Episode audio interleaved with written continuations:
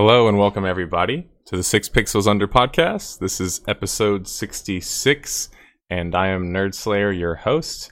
And it is the 13th of January, 2020, and we have a lot to get to today. Uh, my hair's looks still wet because I just took a shower, but uh, uh, hello and welcome everybody to this week's podcast. Um, at the top, we're going to go ahead and get out of the way um, the news that I've finished the gameplay slash recording process of my World of Warcraft's review. I also uh, have now decided what my next game is going to be that I'm going to be reviewing. My next MMO that I'm going to be reviewing, I should specify, since that's the goal with that series is to start making reviews in different MMOs. Um, so yeah, I'll, I'll announce what the next game is going to be for those who don't know already, and then I will do a little bit of a death of a game recap on my artifact video, since there were some interesting happenings that have happened since I launched the video, and I promised I'd do these things, um, and I haven't done one, so yeah, uh, I'm gonna do that. Let me turn down my mic because I don't know how my mic gets turned up so damn loud, but I can see it clipping and it's tilting me. Okay, that's much better. All right, sorry. We're doing it live, right? So the first thing I want to get out of the way is uh, last night um, I finished Molten Core.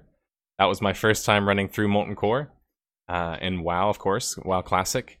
And uh, man, it was a it was an experience. I'll certainly say. Um, I have a couple takeaways from it. Obviously, I'm going to save the meat of it for my WoW review video um, that should be coming out this month. But uh, I'll say that I was pleasantly surprised by Molten Core. I enjoyed it way more than Onyxia, and I certainly enjoyed it more than just about any other PVE content in the game. Um, so I came away from it thinking like, and I was talking to Card about this in Discord. I came away thinking, wow, this is what WoW does the best, right? That like this kind of content is what they've done the best, and it kind of made me realize my hopes and dreams of them becoming some PvP game or having some uh, big PvP focus would be a big deal. You know, I thought maybe they could resurrect that with Classic WoW, right? I've always wanted that to be a big thing in WoW, and it's just it just isn't, right? It's just it's a secondary thing, and after playing Molten Core, um, it, it definitely felt like that. It felt like the PvPers in WoW are like the second class citizens by far. I mean, it's not even, but you can tell where the majority of the resources are being spent. Um, I was impressed by the model, the animation, um, the scale of Rag, and um, the entirety of the um, raid.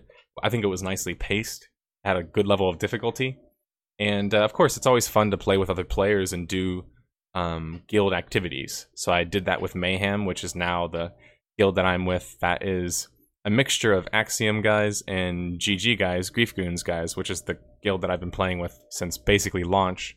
Um, yeah, so we had a good time. It was one of our fastest clears, apparently. We were down six people, so I think we did it with like 34 people instead of the max 40. Um, but yeah, I, uh, yeah, no, I've never done, uh, I've never done Molten Core because I like I've told people this and I feel like they almost don't believe it about me, but like I existed primarily outside of the sphere of influence of WoW. Like as much as you could possibly do that because it was influencing everything else. But I just mean like the game itself. I tried multiple times to get into it uh, back when I was younger, and I just couldn't. It just never hooked me. It never caught my interest. At the time, I was more into role playing and um, eventually PvP. So those two things I just didn't really find that fun in WoW and didn't think it was better than what was on the market at the time with games like City of Heroes, Star Wars Galaxies, Darkfall, um, Ultima, Dark Age of Camelot, Warhammer, etc., etc. There's been so many games, but um, Guild Wars. Anyway, I was uh, I kind of went into Molten Core. I'll say, uh, Pujit, uh, thanks for the thousand bit donation, man. Finally back from holidays. Hope you all had a good year and ready for the new, or re- ready for the Asian New Year. Well, happy uh, Asian New Year then, man. if that's what you're celebrating right now. I was less influenced by WoW than you. Oh yeah, that's that's for sure. Because you said you didn't even play the game, so that that doesn't surprise me. Yeah, you can you can claim superiority over me on that. To be honest. uh, hey, what's up, Semper Fidelis? Nice name, by the way. Hoorah. Uh, my best friend um, was a Marine for I think like now six, seven years, and uh, just recently like got out. Basically, what's crazy is like when he joined the Marines, it was the it was the last unit. Sorry, he joined right after the last unit was deployed to Afghanistan. So it was like crazy timing, and it what, what was crazy is is like at one point I thought I wanted to join the military as well. So we were, yeah, we were on a different path then, and it's obviously changed since then. I, I, bet you guys couldn't imagine me joining the military now. Starting on the 25th, awesome.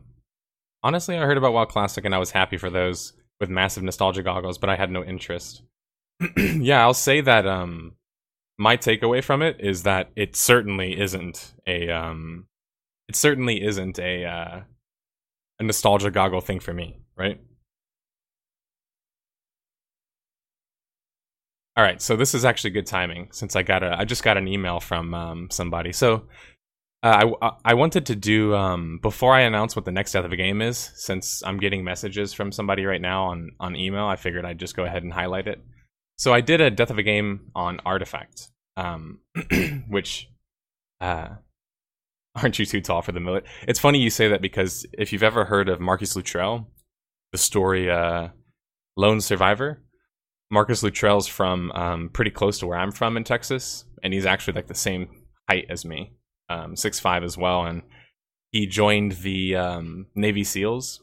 If you guys have ever heard of his story, it's a pretty crazy story. But uh, I when I was looking into his story, I was just like totally taken aback by him talking about going through um, I think it's BUD/S, right? And going through the different training processes as a six five dude. He talked about how it was like so in- unbelievably hard to do things like climb rope, to do things like pick up the the boat. Uh, they had to carry this boat because he's the tallest guy, so he has to do the majority of the carrying. Like, man, he it was crazy talking about that stuff too. I thought you can't be too tall to join the military, only too small. Oh man, Artifact, I'm like the only content creator for it. Yeah, no, it, it is a pretty decent ratio. So on this video, um, the first things I want to get out of the way are actually there's been drama about this video. So I actually talked about it right here, and I'm gonna highlight this because I promised them I would highlight this publicly. And if they keep pressuring me, I'll make a video about it as well. So I was contacted by a company by the name of Condé Nast, which apparently is a a big corporation that owns a bunch of other different media outlets. The one in particular that they own here is uh, Ars Technica. So Ars Technica is a tech company. I think they cover games and stuff like that. And so in this video, um, there was a clip that we used, and originally the clip was not sourced, which is, by the way, beside the point. Actually, legally, it, it doesn't matter if it's not sourced because of fair use. But I'll get in that. I'll get into that for a, uh, a little bit later. Um, uh, so let me first just talk about how uh, these processes typically work. So like somebody will typically flag your shit on YouTube. You'll get a notification. You see what the flag is, and I've done this before. Um, a lot of the times it's an automatic flag. Sometimes people can flag it themselves, and uh, you can determine with like you know whatever evidence you have in the video if your video um, is a copyright infringement on somebody. And so being a YouTuber who does um, being a YouTuber who does uh, postmortems, obviously it's very often that we end up using other people's footage. Um, in most cases, just simply because I mean, in order to to get enough footage for all of these videos, the time taken alone would just be. I mean, if you look at my first couple of videos, I did all of the footage myself and those took me a month to make each. Like each death of a game early on was taking me like a month to make, and it was just like I can't I can't make a career out of doing a month of, uh, or a, a, video a month basically. Uh, it, it's just it's crazy. So having to source it all yourself was just like not working. So I looked into, you know, is it possible that you can show, for example, trailer footage, show um, other people's footage, um, if you're you know showing it obviously not in its entirety not claiming you own it etc etc and sure enough, of course, there's this concept um, called fair use. So fair use is a very controversial thing on YouTube because it's it's a law in the United States that's not really adequately explained. And um, for example, fair use is essentially saying that you're taking somebody's content um, and using it transformatively, which means that you're transforming its original intention, right? Its original meaning. Another part of fair use is um, are you trying to claim that the work is yours, right? That's another part of fair use. And then the other part of fair use is is it educational and like what's the purpose of it, right? And so on this video, um, and I'll show you guys on the screen. and this is an intellectual property right? Um, so with that being said, fa- the way fair use works is you don't actually you, so you guys which... see this right here how it's sourced down here. You don't actually have to do that. In fact, a lot of the time when people um, use other people's footage, they don't source it. So that was something that I knew immediately. That was something I didn't want to do. I never wanted someone to feel like I was taking their content without crediting them. So even no matter how small the channel is, I've pretty much always listed whenever we've um, highlighted somebody's video, right? It, it's pretty much always been that way. Like as soon as the the clip pops up, you'll get a uh, a notification about. Sorry, let me turn the sound off. You'll see like a notification of when it's somebody's gameplay. I'm trying to find an example. Oh, here we go. And eh, so, say for example, Hearthstone Murloc. I don't even know if that channel is big, small. I don't really care. Um, the point is, is that my editor used their footage, and as he's instructed, now he has to source them. So that's just something that we do. Um, and honestly, is has been like um, something that I get a lot of compliments and a lot of, uh, I would say, um, positive feedback on. Uh, in fact, on this video alone, on this artifact video, what's funny is um, I've gotten at least a few dozen comments from people who saw that I used part of their footage, and they thanked me. They were they were thankful to be featured in a video and thankful that I sourced their content. Right. Um, but Condé uh, or Ars Technica did an interview with Richard Garfield, and in the video originally, the the, the video was not uh, or that clip was not sourced, and so that was a mistake on my editor's part, and not really something he was intending to do. Um, but is kind of technically beside the point when it comes to fair use. So as you see here, we ended up blurring all of the footage, and that's just because we got a notification from this company stating that we were infringing on their copyright. And not just that, in fact, I'll, I'll show you guys um, what it what it said. Interesting. All right, so it started off saying, "I'm writing you in hopes of avoiding the involvement of our lawyers." That was that was the first sentence. um, and it talks about Condé Nast owning the copyrights to this material and then it linked just the video. It didn't tell me what parts of the video. It didn't say what sections. It, it, was it was a bit very like broad, and so I kind of realized this is just some broad copy paste email that they send out to people. Um, other things that I noticed on the email itself is it talks about a confidentiality notice, which the hilarious thing about confidentiality notices is they're not a real thing. They don't actually exist. When someone puts confidential on their email, it doesn't actually exist. And the point for that is that an agreement has to be agreed by both parties. So when someone says that in their email, it's typically something they do to pressure you and make you feel like, oh no, I can't talk about this. Like this is so confidential. No, I told them point blank in my first response that, hey, just so you guys know, everything you're sending me will be public. I will post all of this. I will show you everything. I will I will make a video on it because that's how I work with my audience. My audience knows I'm honest, so I don't have anything to hide basically right? And so uh, after responding to them, um, I told them at first I th- I just thought it was a matter of their content not being sourced. So I was like, oh shit, well this is a mistake. So I apologized for that. And of course, my editor is was beside himself, and he was like, I'm so sorry. This is like you know, especially because it was like a very successful video. He's like, I'm really sorry. Like this is such a bad thing. Like you know, um, I'll I'll blur it out. I'll try and you know fix the problem, etc. etc. And so um, they were they never told me what parts of the video or or or sections of the video the interview was used in right and and if i could show you guys the interview or sorry the clips it, as you can see i'm playing it on screen uh, now the clips don't last very long right so here's a clip that was blurred out that's basically just showing richard garfield's face and showing him talking to a reporter or a journalist from Richard Garfield. So that, that was the clip. Here's a, here's an Ars Technica clip for let's see how many seconds. Five seconds, right? The interview is completely blurred out though. Like every every section of the video, we blurred the the the uh, the interview out, and so I was like, okay, yeah, we blurred it. You know, that seems to be the best thing we can do. We can't edit it out, and we can't put a source in there, right? We can't hard edit the video itself.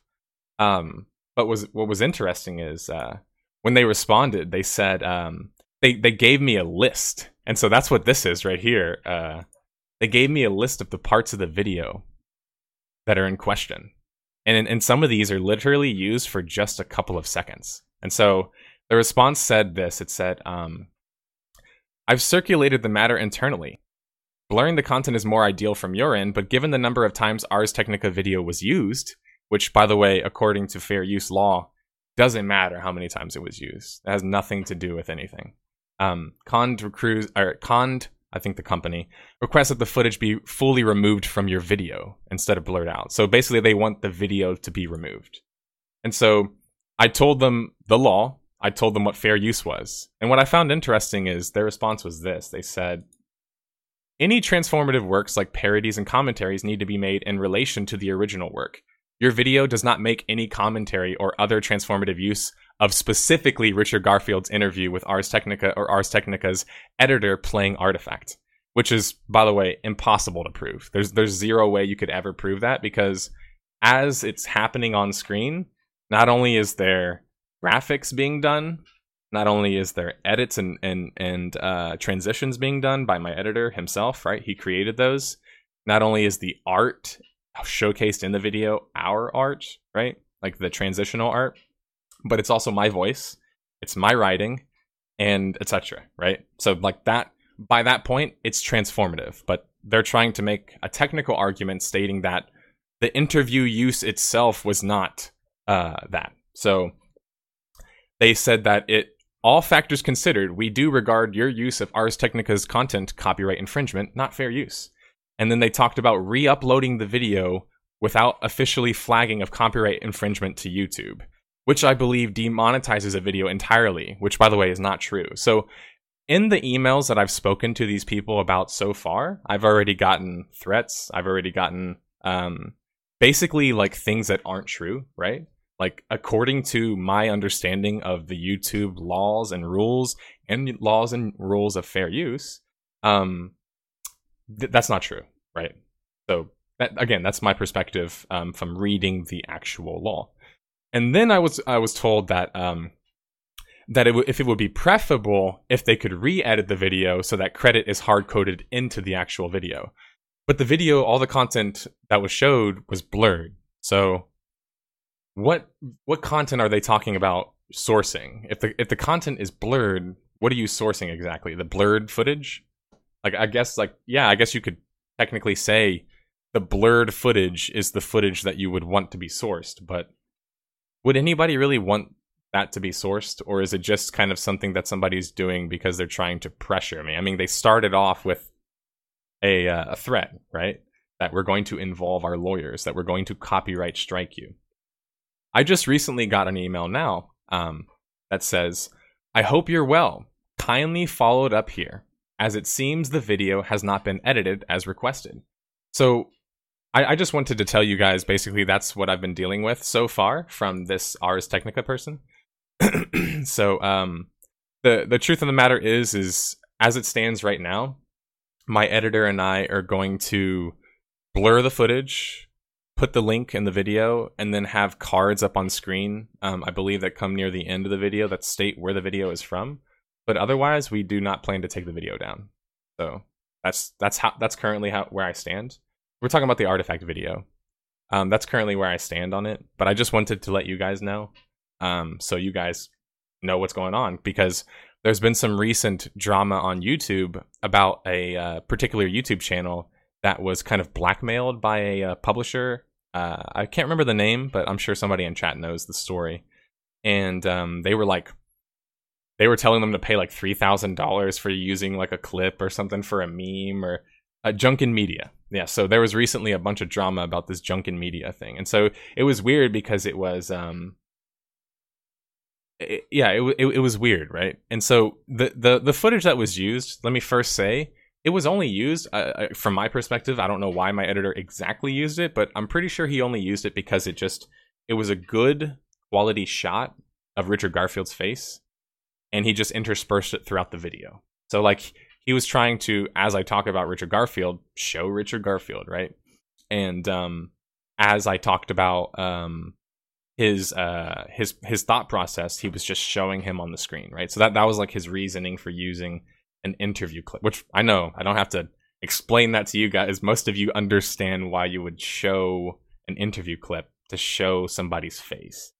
Um, because yeah, it, the, the thing the the truth of the matter is is that um that that's kind of how we're going to handle it. So I'm talking to my editor about making sure everything else is figured out with the video, but as it stands right now, we do not plan to take the video down. So um if we continue to be pressured, I'll promise you guys, and this is not a threat, this is just truth. I'm going to make a video about it. So I'll make a video explaining the entire process so you guys know what's going on. And um, so we don't let people like this get away with it. Because at this point, it's just like you start to look like a, a bit foolish in that scenario, you know? Like, what are you actually trying to accomplish? Because you look at the Jukin Media situation, and in their case, they were trying to make money. In this case, they were first stating to take the video down, then they're stating that you can edit in the source, but we already blurred out the footage. So what are we sourcing exactly? And why did you change your mind after I told you guys we weren't going to take it down? It it just seems like it's like I don't know. I don't really understand it. it it's pretty weird, but I wanted to get that out of the way because that's one of those things that makes me uncomfortable because this is my job. This is my career. You know, like somebody threatening to end my career or um, potentially harm my career in some way, it the audio doesn't belong to them. We never we never showed any of the audio. It's just the footage, right? Which again, under fair use, I believe I'm more than protected, which is why I'm standing by my rights as a uh, a YouTube content creator, right? And as a person. MXR mods. That that was the name of the channel. It's legal trolling. Basically, tell them to lawyer up because they won't. And since you live in Texas, you got SLAPP law behind you. I think a lot of legal work ends up like that. You get told to get rid of something, and you either contest that or not. Yeah, it's um, it's weird because it's like uh, you you would think that um, you would think that first, whenever you're trying to like talk about something, you would first actually watch the video. I know they didn't actually watch the video. What they did is they probably got some type of flag from the YouTube copyright system. Thanks, YouTube, for creating that stupid system, by the way, which just flags people who aren't even using it to infringe on copyright, right? But are using it to tell a story about a game. a story that I might add that a lot of people really liked and really enjoyed. A story that needed to be told, uh, in my opinion, right? All right. Anyway, I got that shit out of the way, so let's go ahead and get to something else. Um, the next game that I'm going to be featuring on my uh, review series, which hasn't even come out yet, but I'm already going to be starting uh, the process, of course, because as you guys know, I've talked about it before. When it comes to MMO reviews, it really is like it's pretty difficult to do them. Like you have to spend potentially hundreds of hours playing a game. So it's not the same as just playing like a random regular game where you can throw 30, 40, 50, 60, 70 hours into something. Um, that, that that's not enough when it comes to MMO reviews. So I've got to get started right away, even though I'm still finishing up the writing and the voiceover for my WoW review. Um, I've decided that my next one is going to be Guild Wars 2. So I don't know exactly when I'm going to start. Um, it, it looks like I'm probably going to start the end of this week, but um, we'll see. It depends. But uh, I, I want to get this WoW review done before I get too heavily into Guild Wars 2. But um, yeah, so Guild Wars 2 is going to be the next game I'm going to feature. And then after Guild Wars 2, I'm probably going to do Final Fantasy 14. And after Final Fantasy 14, I'm probably going to do Elder Scrolls Online. So like that currently that's what the uh what the plan is, you know, that's the uh, trajectory that I have so far. Um why I still don't play Guild Wars 2. So actually, I thought it was a perfect opportunity to do a Guild Wars 2 review because I get to experience the new content with Path of Fire and also uh, Heart of Thorns, which I didn't experience before, um, and didn't experience when I made my video. And I also get to do it while recording footage and uh, showcasing kind of my perspective in a lot more hands-on uh, fashion. When I did my why I don't play videos, they were mainly done like just because we needed more um, traffic and more I would say we just needed more YouTube algorithm on our side. So I needed to make more videos and my editor doesn't work for me full time, so I edited those videos myself. That's why they're so shittily edited. Shittily edited uh, because I edited those myself.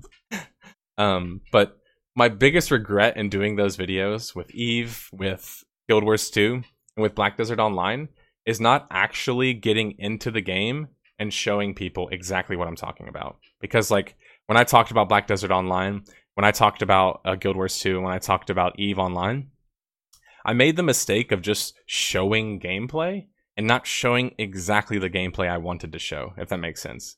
So in that case, it would have been better actually if I took all the footage myself because when it when when you're trying to convince a person or at least explain your perspective to somebody, you've got to make sure that lines don't get crossed, right? And a good example of this is on my E video when I was talking about the gameplay being, you know, I mean, not not only just slow but boring as hell. I showed like a clip on screen that was like a a, a low level ship was fighting a PVE, um, and sorry, an AI ship. And so people latched onto that and were like, because of course, anytime that you're already going against somebody's like opinion, they're going to look for things that you mess up on uh, very quickly. So people were like, oh, you're trying to say that because you show this PVE video, that means that the combat in the game sucks. But you actually just showed a PVE video when you should be showing other types of uh, gameplay. So their argument was basically like, what you're showing doesn't match what you're saying because what you're showing is like the very entry level of the game. Um, I can tell you, like, for example, that was beside the point. Like, it, it has nothing. I still stand by the same exact opinion because whether or not it's a thousand people playing, it's five people playing, it doesn't matter for me. Eve Online, the game itself, the engine, the way it plays, I don't like it, right?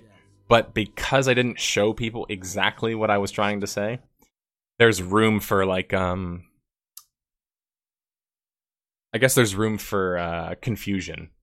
The Guild Wars 2 video, um the reason why I want to do a Guild Wars 2 review on uh, uh or sorry, I want to do a Guild Wars 2 review was because with the Guild Wars 2 video, the thing that I didn't really talk about a whole lot was PvE, and that's a huge part of the game. So like I can admit that that it wasn't my focus when I played the game, and I admitted that in the video itself. But looking back, I was like, hmm, if I did a review on it, it would give me the chance to experience all of the PvE content, which is you know apparently people's favorite part of the game, and introduce me to a perspective that otherwise I haven't experienced yet. So maybe after playing that and looking at it from a different lens, I'd actually enjoy the game more. Is kind of what I'm thinking since I've done this already in the past. Uh, not not like in a video series, but I've done this internally. I talked about it in my Star Wars: The Old Republic video, where like with that video originally, I wasn't ex- sorry. Um, with Star Wars: The Old Republic originally, I've talked about it in the video, but um, I looked at it like an MMO. But when I went back to the game, I looked at it like an RPG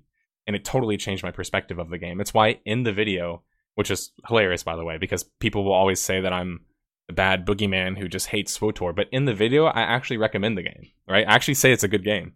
It's not a good MMO. But um, anyway, that's a little bit nuanced, so people can miss that. But with Guild Wars 2, I'll have that extra perspective now to be like, does this match what I said before after adding this whole other component to it? will my opinion kind of stay the same? And not to mention, I've changed my mindset now. So when I go into Guild Wars 2, I'm not gonna really be expecting some massive multiplayer online game. I'm not.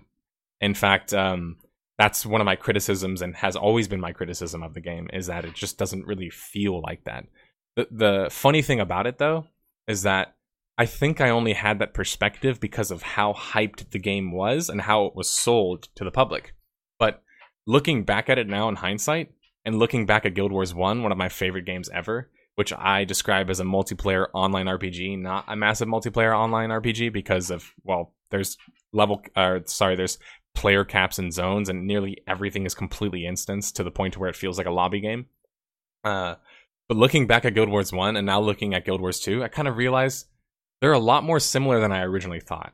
And uh, I can admit that I was wrong about that. Like when I when I first saw, saw it, I was like, "Oh, Guild Wars 2 is trying to be massive multiplayer." Blah, blah. It, I think it was saying that it was, but its actual design wasn't right. And I don't think that was ever really their goal. Like maybe it was initially, but I don't think it was ever really their goal from a design perspective. Just because you look at the way the game's made, and it just doesn't feel like it was really trying to be that. So I think going back and playing it with that in mind, I think I'll change my perspective. To be honest.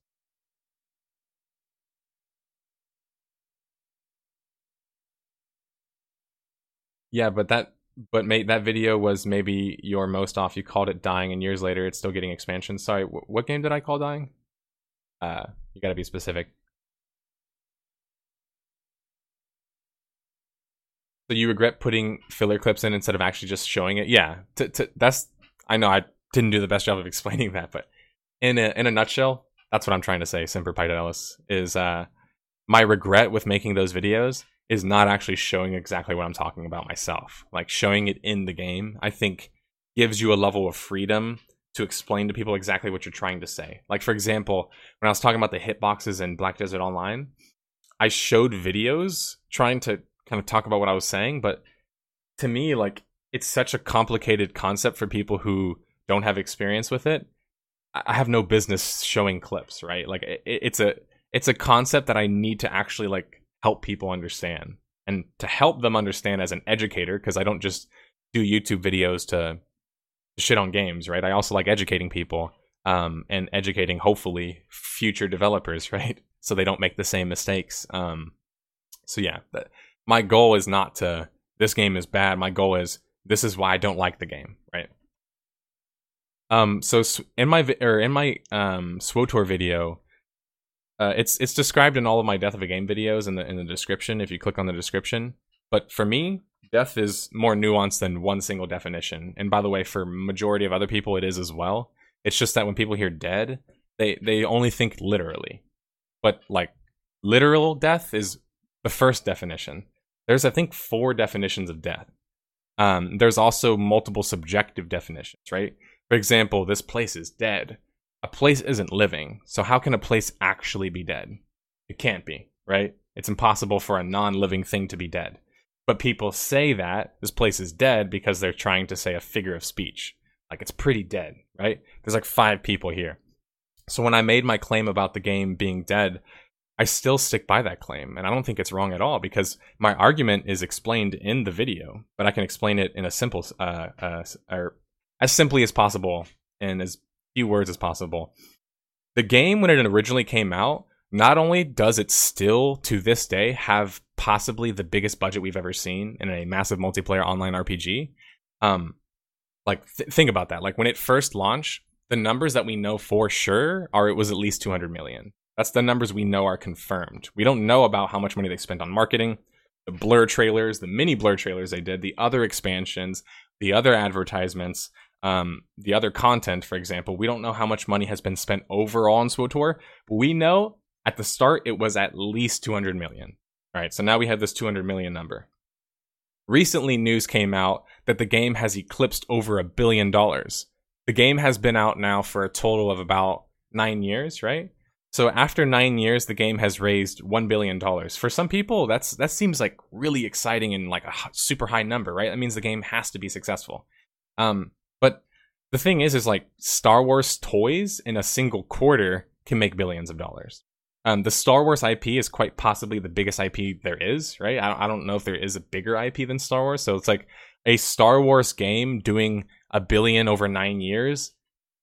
It's not that important when you, or sorry, it's not that significant when you think about it from that context. But remember that 200 million? Remember that 200 million number that I mentioned? Take that 200 million number, subtract it by that billion number. Okay, so now we're at 800 million, right? Well, they didn't just stop spending money on the game, right? Like that's not how MMO development works at all. They didn't just stop spending money after the game launched. They kept spending money. How much more money did they spend? 100? 200? 300? We don't know. But my point is is that when you start to do the math, you realize that billion number starts to shrink smaller and smaller and smaller. Um, the other point uh, in the video is the game at first had a population of 1.8 to 2 million players. Sorry, it was 2.2 million players, I think, if I remember correctly. 2.2 million players were playing SWTOR at launch. Within just a few months, it was already dropping down to 1.8. It was already dropping down to 1.2. It was already dropping down to 800,000 in in the same year, like a couple of months later. And then, of course, now we're where we're at now, where it's like, if we want to statistically, mathematically come up with what range of percentage they have from their original population. I'm sure somebody in chat can do the math. 2 million.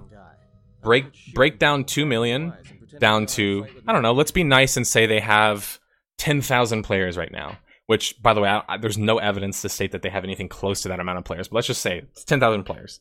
Anybody want to do the math or how about I make it 2,000 or 20,000 players so the math is easier. Wh- whichever is easier for you guys. But if anyone wants to do that math, if you don't think dropping over 95% of your population is considered a failure, we just disagree. We're never going to agree, right? Like we're we're never going to agree.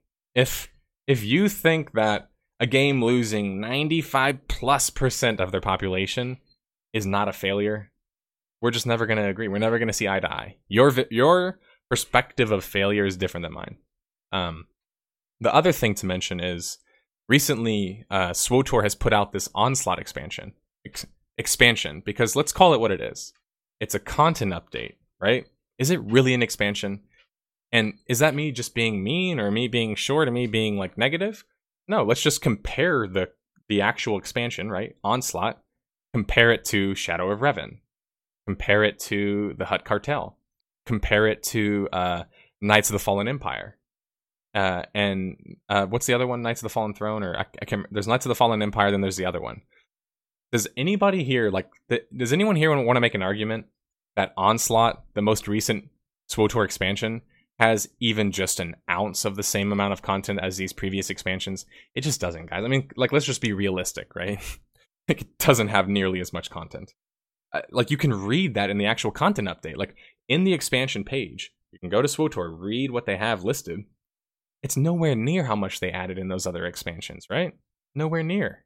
And so now, like, I'm building context here because it matters. It's important. So when you look at it from that lens, and you also look at it from the lens of two years ago, for example, uh, SWTOR used to, or sorry, now it would be about three years ago. SWTOR used to be listed on the uh, EA financials.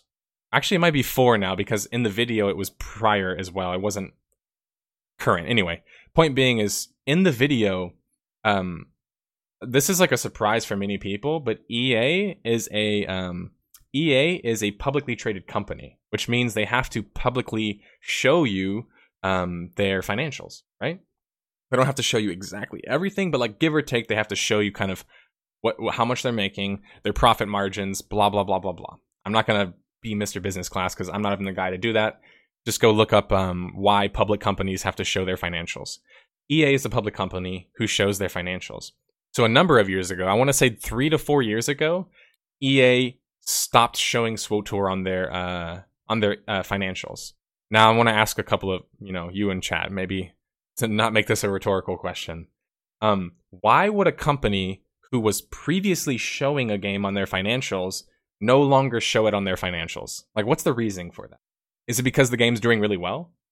Like, if your game was doing really, really well, would you take it off the financials and hide it in the other section? Or would you first page look at how amazing this game's doing, which is what NCSoft does with Lineage, right? With Blade and Soul, with um with Aion, with their like main money makers in Korea. It's on the first page. You can go look up and see exactly how much money those games are making. Well, EA doesn't do that. And definitely doesn't do that with uh. In fact, the most interesting thing I found about looking into the financials and finding it was that they before they took SWTOR off of its uh, off the financials, its percentages were dropping drastically. So it just there's actual evidence to state that EA themselves doesn't see it as a success because why is it relegated to their other section, for example? Why does it make such little money that it doesn't get its own section anymore.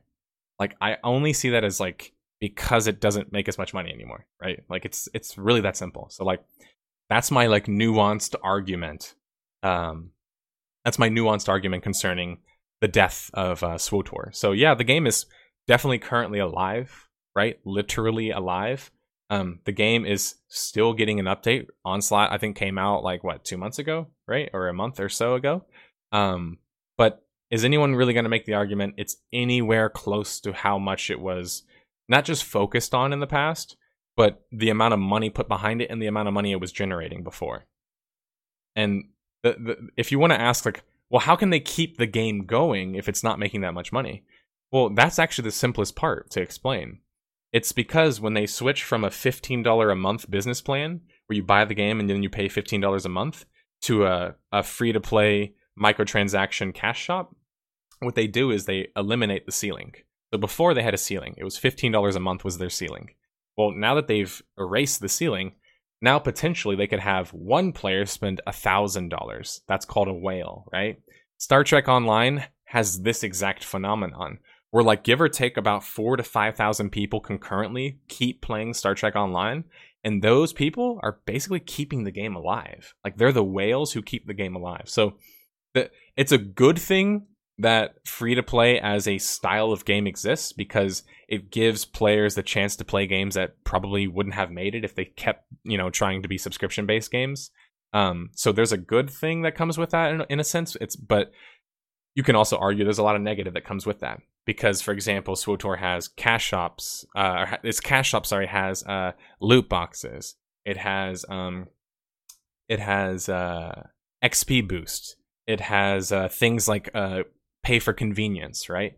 Like your ability to summon a speeder sorry summon a um a transport uh your ability to um wear certain costumes or outfits that are really no longer given in the game right? Like once a cash shop starts um, allowing you to pay for costumes, it's basically like them admitting that we don't want our armor in the game to actually be that great per se because we want you to just transmog it. So what SWTOR did, which is brilliant idea, like business wise, is they got rid of gear stats and just made it to where it's modular based. So you put uh, uh, uh sorry attachments into the gear, which change the gear. Why is that so significant? Can anybody think of why that's so significant? it's so significant because now when you buy a costume from the store, you can put your own gear uh, modulars on it or your own uh, attachments, if you will. So now they've effectively created the market, right? Because now you want to get the Revan armor or whatever armors they sell on this on the shops. Um, a lot of those armors, I should also specify, you can't buy in their entirety. You have to get them from loot boxes. So now they've added another barrier right? So now it's not just you can't buy a costume. Now it's like, well, this costume you can only get in the loot box.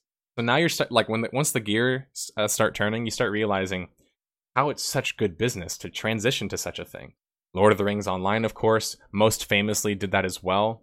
Uh, what's another one that had a lot of success going free to play? Um, and Lord of the Rings Online are probably like the big, biggest examples I can think of, but there has to be another one or another two a bunch of games tried to go free to play and it didn't work out for all of them. So it doesn't just magically work out. maybe it was so good that they wanted to hide they didn't want Blizzard to become jealous. Uh, you only turn off game uh, servers once you don't get profits. City of Heroes did make money, but it was uh, about to be put to sleep because it did not make money in a competitive way. Yeah, so that that's actually true, um, and it's explained in my City of Heroes video. Is um, the the City of Heroes game uh, was actually making money. They had a good population even, but unfortunately, that their version of making money or our version of making money and profit margins doesn't necessarily um, satisfy NCSoft's right as a Korean company who's having to operate overseas basically. Um, maybe the profits, as we've talked about with Guild Wars 2, um, which is related to this topic, just aren't good enough for them, right? Free to play is a model that sacrifices too much. It's it's man, my opinion on free to play has changed so much, man. Like when I first encountered it, I was like most Westerners, like, what the hell is this? This is weird. I don't know if I like this. Like paying for this and paying for that. Like, I just preferred my subscription fee.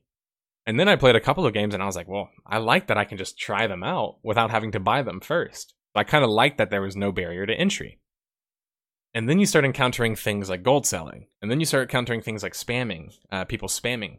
And then you encounter things like um, now that there's no barrier, it means everybody can join, which lowers the quality typically of the kind of players who do end up playing the game just by nature. Um, because not many people are going to put the time and effort into buying a game that has a subscription fee if they're just going to be kind of like more likely to get themselves banned, right? Like, why would you get banned after paying a $40, $50 box price and a subscription fee? Like, I'm not saying people don't get banned in those cases. They do, of course. But, like, compared to a free to play game, there's a lot less incentive to want to do risky things, right? Um, and the other thing that I've recently kind of started to realize about free to play is I think the most insidious part about it is not the model itself. And I talked about this in my business model video um, because I don't like to just blame a business model. Um, I think it actually has more to do with how they design the game around it. And um, a good example of that is ArcheAge. ArcheAge was basically designed in a way to make money. Like um, the way the labor point system works and has always worked, I don't really know if you can make an argument that that helps or serves the player, right? I think the argument is more that that serves the developers because now they have a way to monetize that. Um, I think ArcheAge was a game that was basically built around monetization.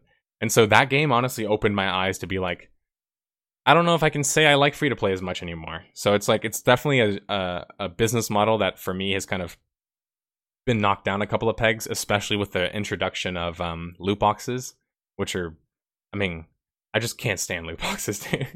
it's it's gambling. Like let's call it what it is. It's gambling. But um, yeah, it, it's some games do a really good job of having a free to play system, and that's why I don't think it's just fair to shit on all of them. Like, of course, Path of Exile is always mentioned as a great example of that, and there's other examples too. I think people typically like Warframe, right, for that.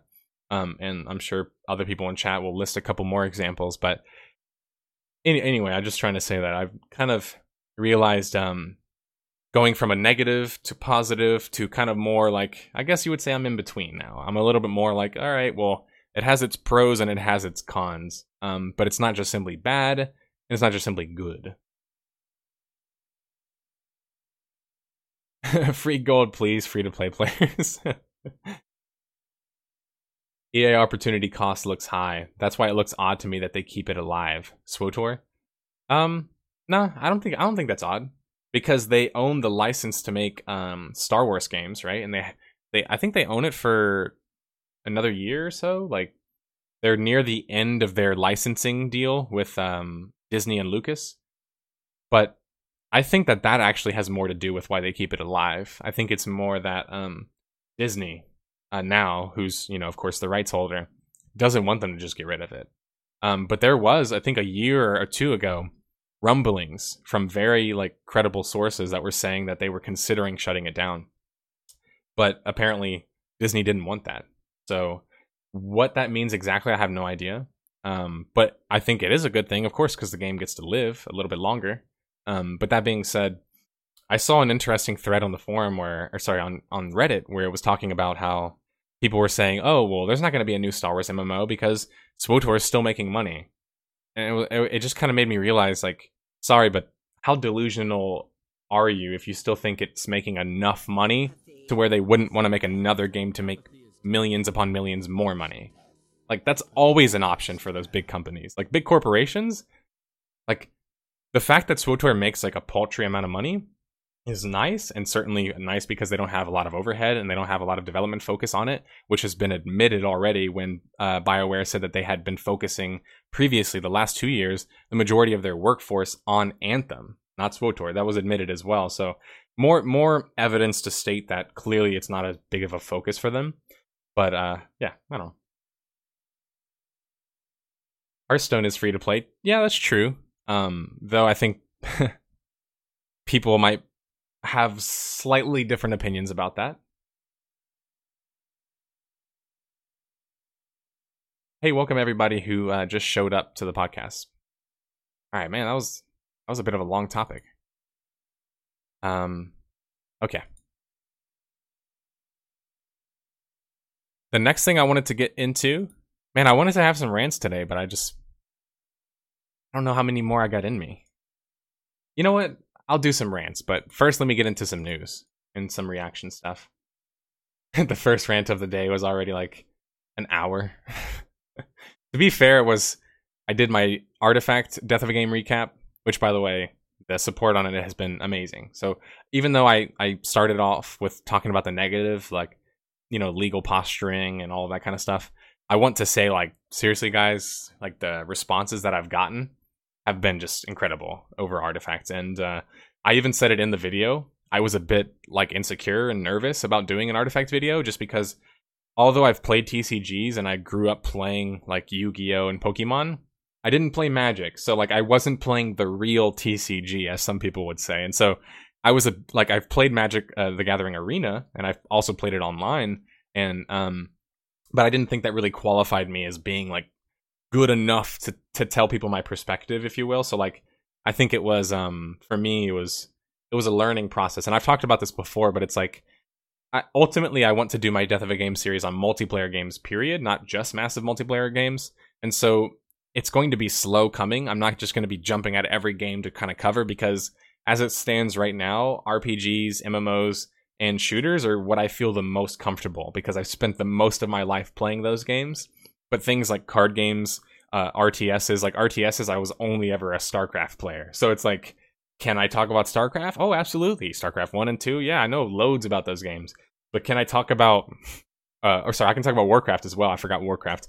But can I talk about, I don't know, whatever RTS you guys can think of, I probably didn't play it. So like I, that's another one of those things where it's like when I did my Age of Empires video, I had to consult with people who are way better Age of Empires players than me, are way more experienced in Age of Empires. And I think that's just the key of the series is I don't want people to think that I'm trying to say I'm the expert in all of these games. Like how could you possibly be an expert in a bunch of different fields? It's not really possible. So it's why I ask for um, uh, perspectives from the audience basically right when i do my little community posts i ask people to email me or post their opinions why they think the game uh, fails that helps a lot i read loads of reviews critics players etc and then sometimes every now and then i'm lucky enough to know somebody who has a lot of experience with a particular game or a particular genre and they can help and offer me a lot of perspective that i otherwise wouldn't have Your artifact video is the reason I subbed to you, and I watched a lot of your content. I'm an artifact player that's followed the game for a while. Well, I, I appreciate that. Someone quick, get some ramp feel. Start the roundtable. Should I do the roundtable earlier, you guys think? Before I get into my other stuff? Yeah, we're going to talk about some Tim Tim for sure. We'll talk about Tim Tim. Yeah, Riot um Riot is coming out with a CCG, I think in an open beta in just like a week or two. So I'm going to reach out to Riot and I'd love to try that game out just because I'm curious um, about it. I've heard a lot of good things. I've heard that, frankly enough, it it learned right. Like it looked at Artifact, it looked at Magic the Gathering Arena, and it was like, we're not going to do those things. And so I, that already has my respect. So I'm eager to see how that game is because I haven't played it or tried it or even really watched anything about it yet. So I will probably be jumping in though whenever it's open beta, so we can play some uh, Runeterra.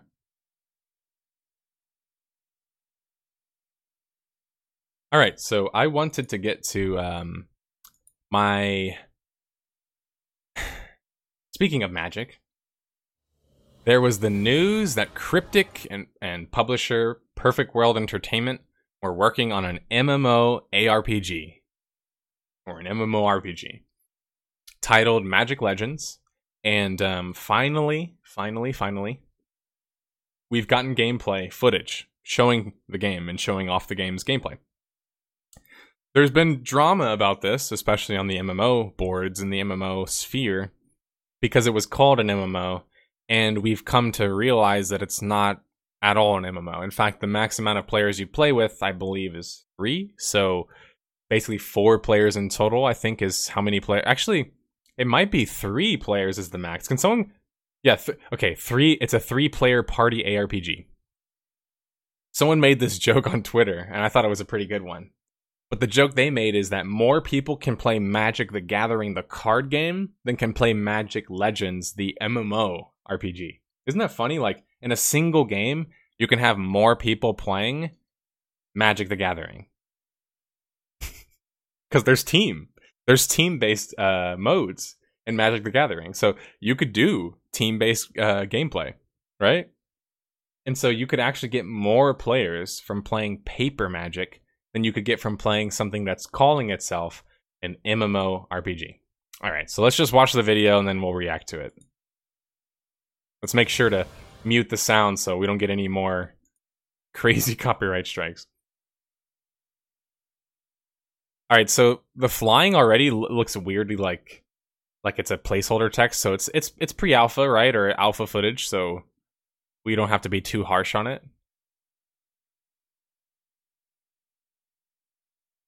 So you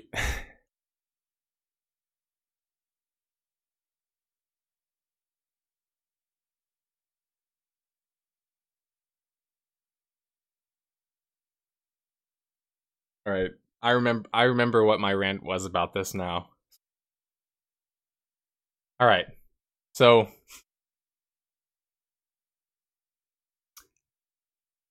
I I talk about this and I talk about it a lot. Tagging pre-alpha footage on something or alpha this or whatever else doesn't change the fact that people are still going to judge the gameplay. Like it doesn't matter what you slap on top, people will always judge it. Now, should they judge it in comparison to a fully launched game? That's debatable, right? That's debatable. I would probably say that's not that fair, depending on what stage of the game it is. If it's a pre alpha footage, that makes you think, oh, maybe we shouldn't be so hard on it. But what if they just call it pre alpha? How do we know if it's pre alpha? Just because they say it is? Like I'm not I'm not trying to be Mr. Skeptic today, um, but I'm just saying like why do we assume that they're telling the truth? Just because they put it on the gameplay, it just says pre-alpha. What if it was alpha, but they said pre-alpha because they didn't like the way it looked? Or what if it was beta, but they don't want to admit that? Like, I guess we can just take their word for it, right? We can take their word for it that it's pre-alpha footage. But the thing that I wanted to highlight here the most is you've advertised your game as an MMO and you have a section where you talk about standing together with your friends, right? And then look at all the frame drops, dude. You can tell it's lagging. And no, that's not my connection. That's not your connection. That's not the video player. That's literally the game lagging when there's a lot of players on screen. And I'm not even talking about players, sorry. Let me scratch that. Not players. AI. So when they're talking about playing with your friends, they show like your other two friends and then a bunch of mobs. The game's already lagging. It's already frame dropping. Why did you guys market your game as an MMO? It it doesn't even serve you. Like this is a perfect example of why I always bang the drum that it's in your best interest as a developer to not call your game what it isn't, right? Why did No Man's Sky get so much shit? Because it said all of these things it was, and it wasn't that thing, right? That's just human nature to be like, okay, so you said it's this.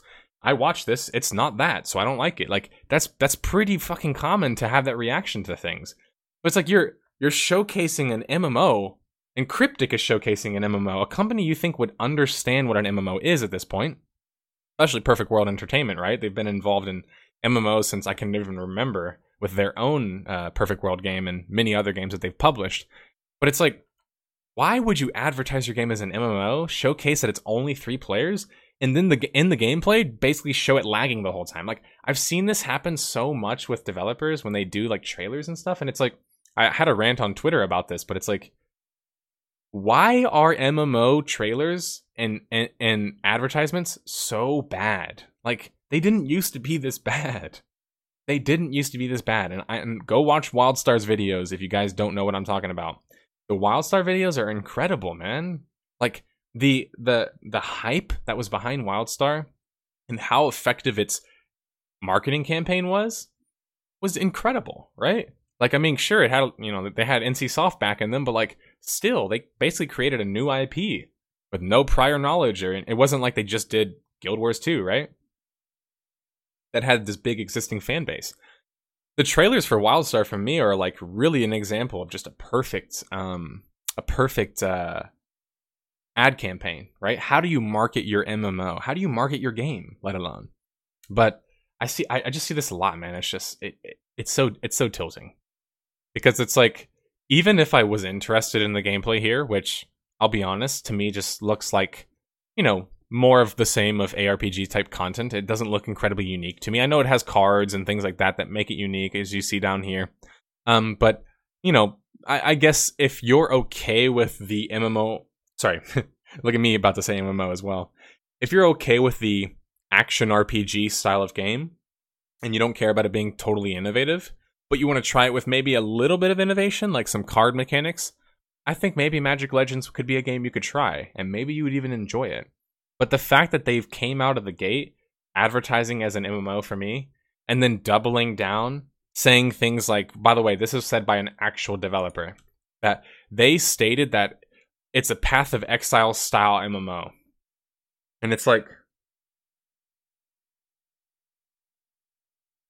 you guys see Path of Exile as an MMO, even though the developers of that game don't see it as an MMO right? Like I've I've mentioned this before, and I've shown the actual footage, or sorry, the um the actual article. Look up is Path of Exile an MMO. The first thing that comes up should be the Path of Exile Wikia, which is actually a developer stating explicitly not only is it not an MMO, we specifically didn't make it an MMO. Right? But then to hear somebody else just like developers from Cryptic here start calling it an MMO and then calling this an MMO, it just seems like you're just trying to be like, well, that's an MMO, so our game's an MMO too because it has social features in it, right? No, that's not how it works. Like, if just having aspects of a game means that you can claim it as your genre, um, I don't know. That just seems like you'd have a thousand genres for each game, right? You could say, well, it has a little bit of shooting, so it's an FPS, or it's a third third person shooter. It has a little bit of RPG, so it's an RPG, which is a real problem, by the way. But it has a little bit of this. It has a little bit of real time strategy. Like, are you just going to call games like all these different? You lose out on um, the meaning of the words when you dilute them so much, right? And so, could they have came out the gate just saying we're an action R- RPG cooperative game? Yeah, would people still have been critical? Possibly, maybe because the footage and you know the fact that um, they expected a um, third person camera. But if you were just like, sorry, yeah, we're actually just an ARPG style game, I don't think people would have been that critical. Not as critical as they have been, which is just like everywhere I see people talk about this. It's even on like slash games subreddit, like very general subreddits. Even and I was happy to see it. All right, I, I smiled a little bit. I'll be honest even people in that were saying, "Wait, how is three players a, an MMO?" And I'm like, I was happy to see that because I'm like, maybe we need some time to work on the other games that have like 60 players in a zone or less than 100 players in a zone that people still call an MMO. But at least we can start with three players isn't an MMO. at least we have somewhere to start, right?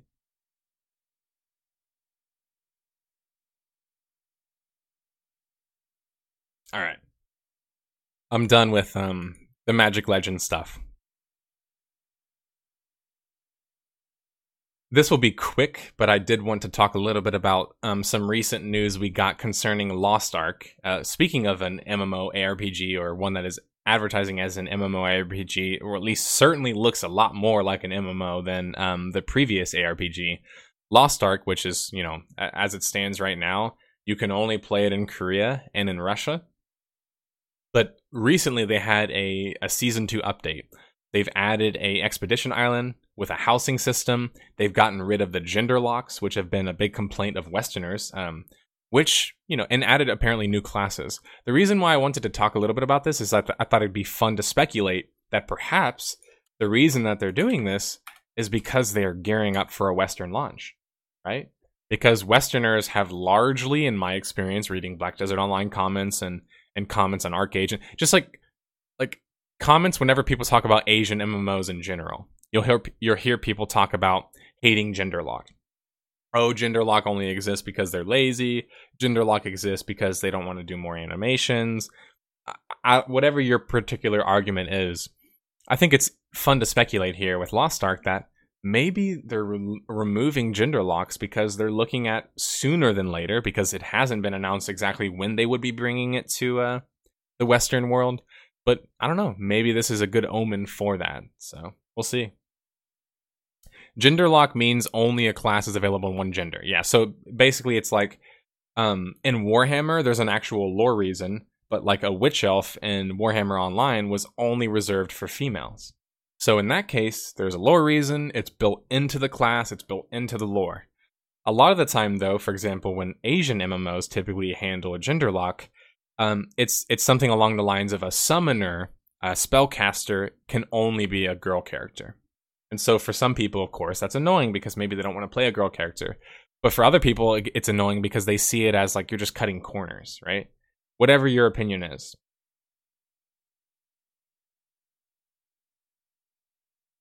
My Korean friends have said that Lost Ark is fairly good.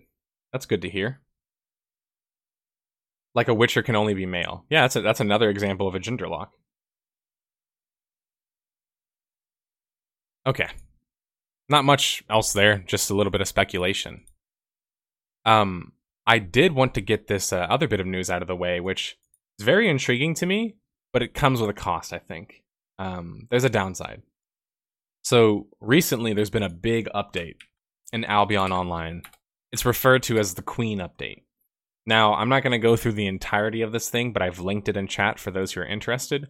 Um, but essentially, it's talked about a complete rework of the Outlands content um, or continent, along with fully revamping the open world territory control. They've added a hideout system that lets guilds place their own bases in the open world. They have the Crystal League, which is like some sort of like 5v5 arena league. They've added a new faction to the game. There's elite randomized dungeons, more quality of life uh, improvements. Um, let's see. Yeah, it talks about how hideouts allow guilds to build their underground bases in the open world. So this is actually very significant. Because I made a why I don't play video for Albion Online, I wanted to dive into this and why it's significant. It's significant because my big criticism with the game is that largely before it was just ran by mega zergs. And the reason why that's so significant, besides it being a big problem clearly in the game, um, was because when the game was in closed beta, it wasn't that way. They've changed the game at least like four or five different times. Like, I'm not talking about just changed aspects. I mean, literally, like, taking the game doc, thrown it in the trash, and like pulled another one out. Like, they've redesigned the game so many times already within even just like whenever they were building the game.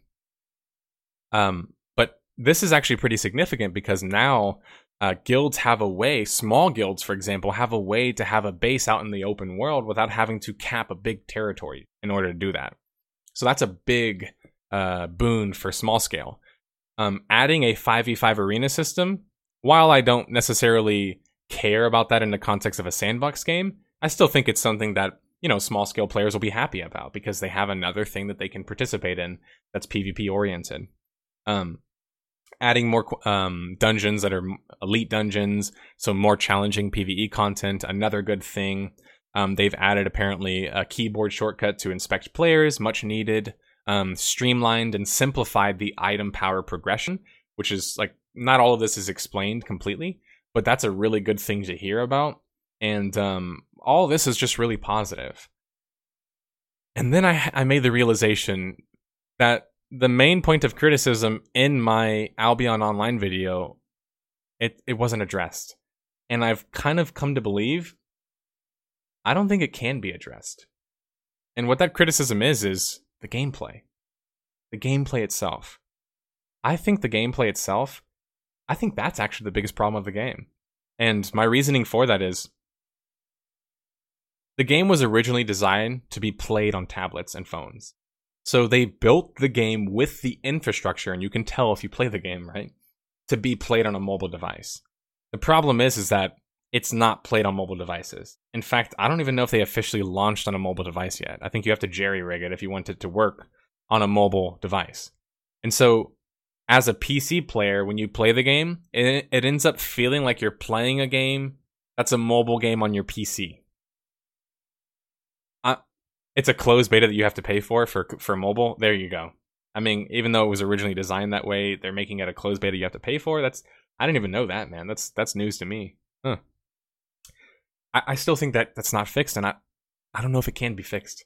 I think they built that into the framework of the game. That's the foundational aspect of the game is that it was built for a mobile device, right? And so the combat, because of that, is very simplistic, right? There's not nearly as much um, control as you have, uh, even though people will compare Albion Online to things like Dota, for example, or things like League of Legends, those games can't be any more different.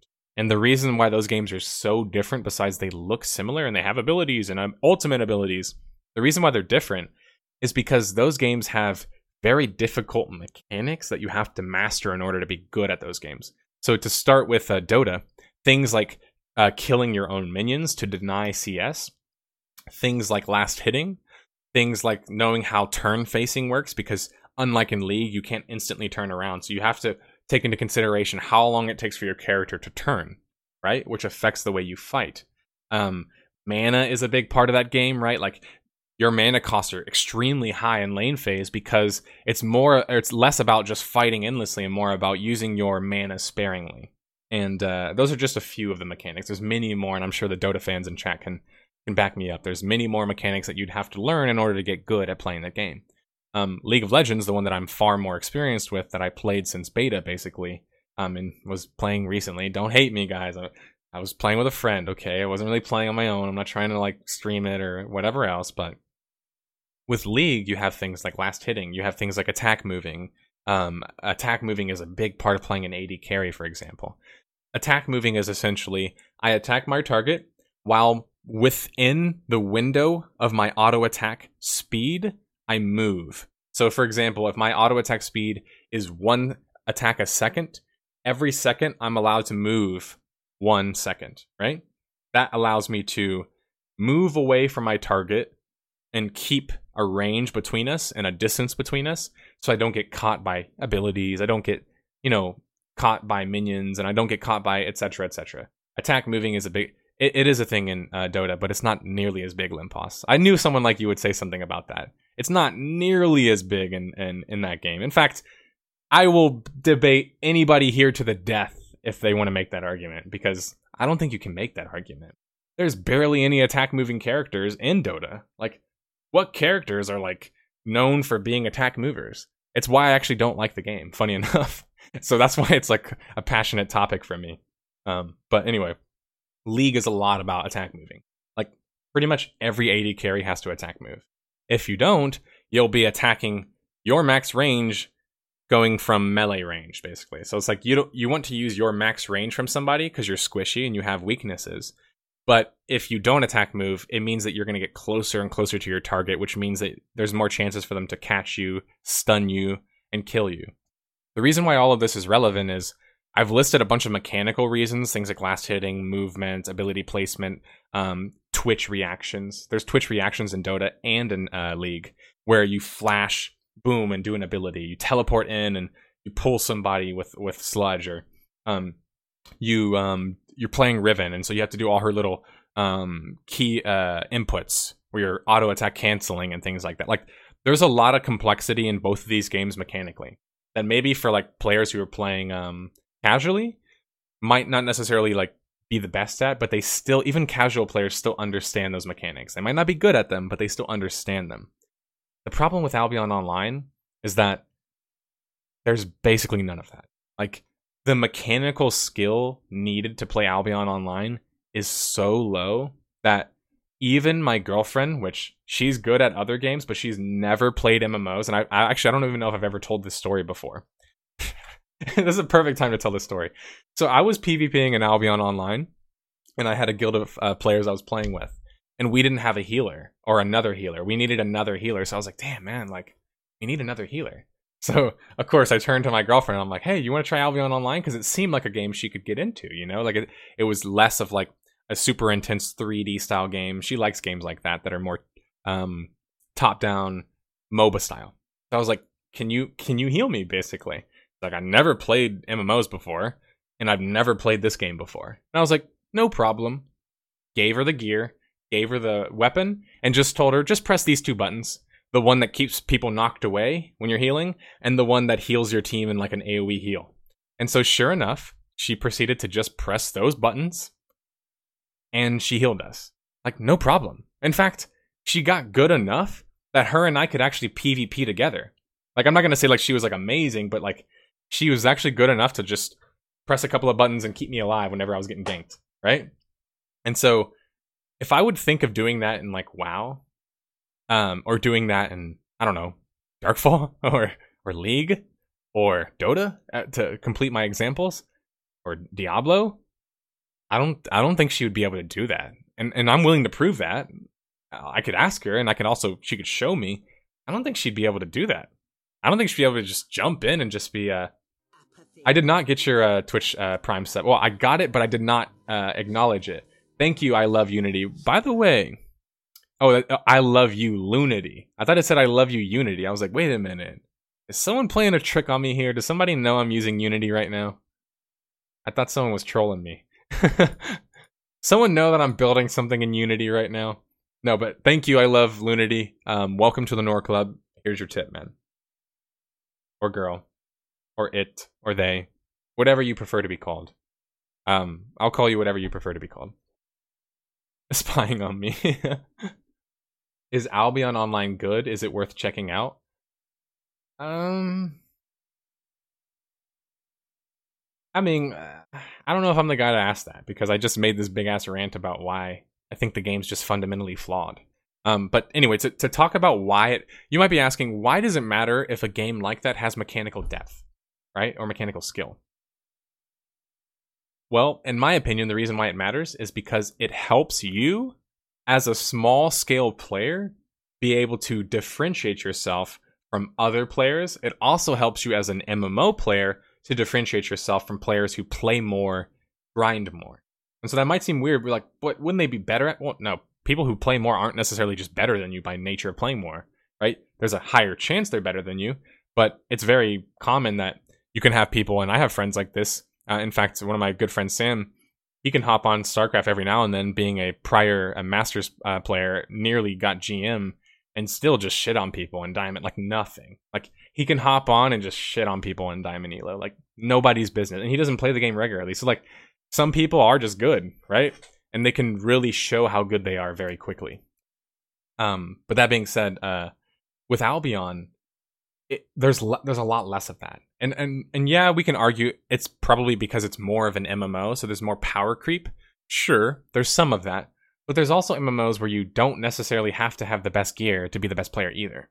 So, where it becomes problematic in Albion Online is when you realize the primary way to play the game was as a big group. So, now everybody's playing as a big group. There's not as much mechanical skill, so you can't differentiate yourself as a player. You also can't conceivably like reliably outplay the bigger groups. It's it like can you in very certain specific instances? Yeah, I even showed footage of a friend of mine uh, who's a solo player shitting on groups of players. But he might be one of the best players I know who play MMOs. So like it was funny cuz like in that video people would be like, "Oh, but you showed footage of a guy beating multiple players. Doesn't that go against what you just said?" It's like, guys, the guy who did that, he's been playing MMO since I can even remember. He might be one of the best players I know. Like he's up there. He's one of the best players I've ever played with. So like if he can do it, you think that means you can do it or everybody else can do it? Come on. That's not how outliers work, right? He's an outlier. That doesn't prove the rule, right? The exception doesn't prove the rule. You've heard that before. Um, so it becomes even more of a problem when you realize in Albion Online, there's no friendly fire, right? There's no friendly fire. The fact that there's no friendly fire is even more problematic because now you can mass up a hundred dudes and go take down a smaller group. And what's the penalty? What's the penalty? If every problem in my game in PvP is solved with just bring more people, I don't really have a skill centric PvP game, right? And when my game is built around being PvP centric, I'm basically saying small scale players, you guys are just going to have to kind of work it out as best as you can because we're not really going to give you the tools that you need in order to perform.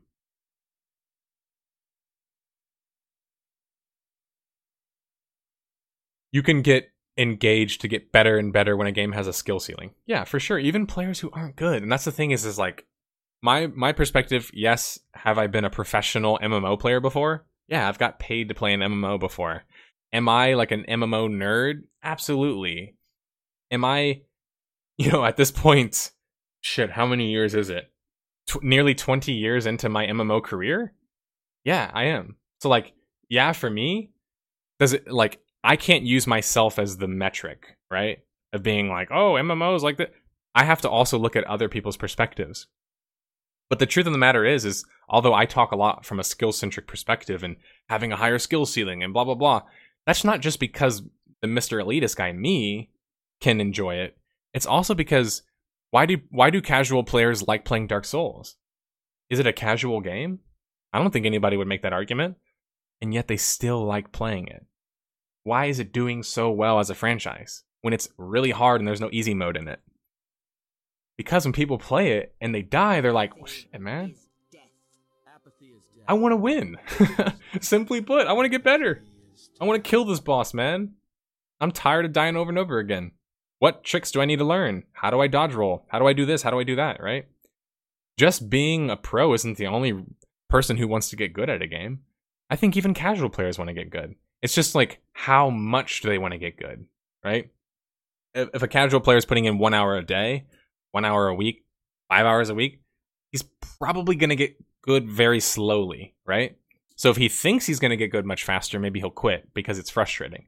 But if he goes in with that expectation that, hey, I'm just a casual player and I'm just going to put as much hours as I can into it, he's going to enjoy those five, ten hours, right? But if another player is like, well, I want to put 40 hours into a game, I'm going to play five hours a day or whatever else, they're probably going to get better faster, right? Because they're putting a lot more time into it. Casual does not mean bad in a game. It doesn't. And I, and I think that that's just like, um, I admit that I'm part of that problem. I grew up on the internet back then. When I said 20 years of MMOs, I've been playing MMOs since I was seven. So um, the first MMO I played was a, a social avatar MMO. I've told the story many times, but back then, I do remember having that elitist mentality online. You'd be like, oh, casual, eh, who cares? Because most people who played MMOs weren't really that casual. We were all pretty try hard back then. Um, but that being said, I kind of realized over time, I know casual players who will style on you. Like I was just talking about my friend Sam. He's a casual StarCraft player. And yet, he can still beat probably nearly all of us in chat right now. You know what I'm saying? Like maybe even 2v1 we'd lose against him. Because I've done that before and and lost as well. but um, being casual doesn't mean you're bad. It's just all it has to do with is how much time you put into it, right? And sometimes your perspective, which is usually time based as well. Trash. Because someone in chat, uh, Pajit asked, "What's the term for someone who plays a lot but still shit?" and Semper Fidelis said, uh, "Trash." Sorry. Sometimes I, if I sound like I'm being neurotic and reading things out loud, it's because I also get published on SoundCloud, where people only listen to the audio, and sometimes I don't do the best job of reading the questions, and so some I've gotten comments before where they're like, "Oh, I wish he would read the questions because I'm not watching, so I don't know what he's saying." So, hey, I'm, we're we're a stream first, podcast second, basically. Um, we're we're a streaming podcast, uh, voice podcast second, I guess you would say, or audio only podcast second. All right, so I got the Queen update out of the way. Sounds like a great update, man. And honestly, after this update comes out, which is in seven days, might be one of the best times to play Albion, also considering it's a free to play game on Steam. That being said, I just also want to tell you guys what my personal beliefs are and perspective is, because I don't know if that's been alleviated yet. So I'm actually I'm curious about it, but I still think the foundation is ultimately flawed. Um, but anyway, all right, let's get into a rant. Um, are we doing? Uh, okay, we're good on time. Pod stream or stream pod, yeah, basically, right? Okay, this one's a rant, man. This one's a rant. It's just a live podcast. Let's not complicate things. Yeah, I guess I say audio only because when people talk about the SoundCloud, uh, SoundCloud, SoundCloud podcasts, or um, it's also on uh, Stitcher, iTunes, and a couple of other places. It is audio only though. Uh, there, sorry. All right, this one's a bit of a rant. Whenever I do rants, it's slash MMORPG subreddit pretty much. And you guys know, I'm not the biggest fan of that subreddit. I, anyway, I'm not gonna I'm not gonna explain why because I've done it so many times. But today there was a meme, and I thought it was interesting because going through this is from last night. Um, going through this, uh, sorry, I was talking to um, Black Ruins about this. Well, no, no, I was talking to somebody else, but Black Ruins showed up at the very end. I was talking to Quintessent and uh, Lempos and somebody else. But it was the concept. Um, the meme is in your in our game, you can tailor your character's build playstyles to um, your preference, basically. And then the person asks, "What's the best build?" And then I guess it's like emotional breakdown for that person.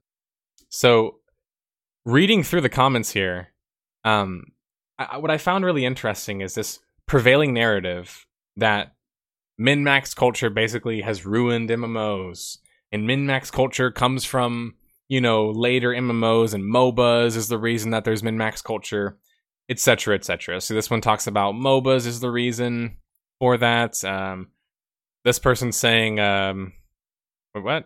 I don't even know what they're going on about. Um, somebody else talked about that they can't even get a group if they play an off spec.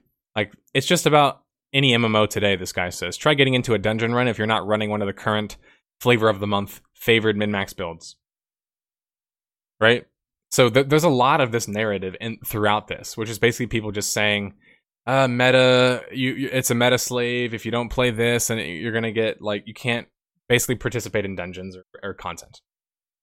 So I've talked about min maxing before, or sorry, I've talked about meta before, but min maxing and meta are pretty hand in hand because in order to find a meta, you min max, right? So once you realize how much DPS a certain class does, it lets you place it on the meta tier list. Um, the problem with, and I'm gonna make a video about this just so I don't have to talk about it anymore, but but the reason why meta is important, of course, is it lets you know like currently right now what's the most effective way to play the game. Most of the time especially when it comes to games like league of legends the meta is shifting constantly. So it's never just one way right? Um but to see the rhetoric of people saying oh but it's so bad to where you can't get a group by not playing meta that's just not true that's just not true um what you should be saying is i want to get the group that i wanted to get but because they didn't like my build, they didn't want to group with me.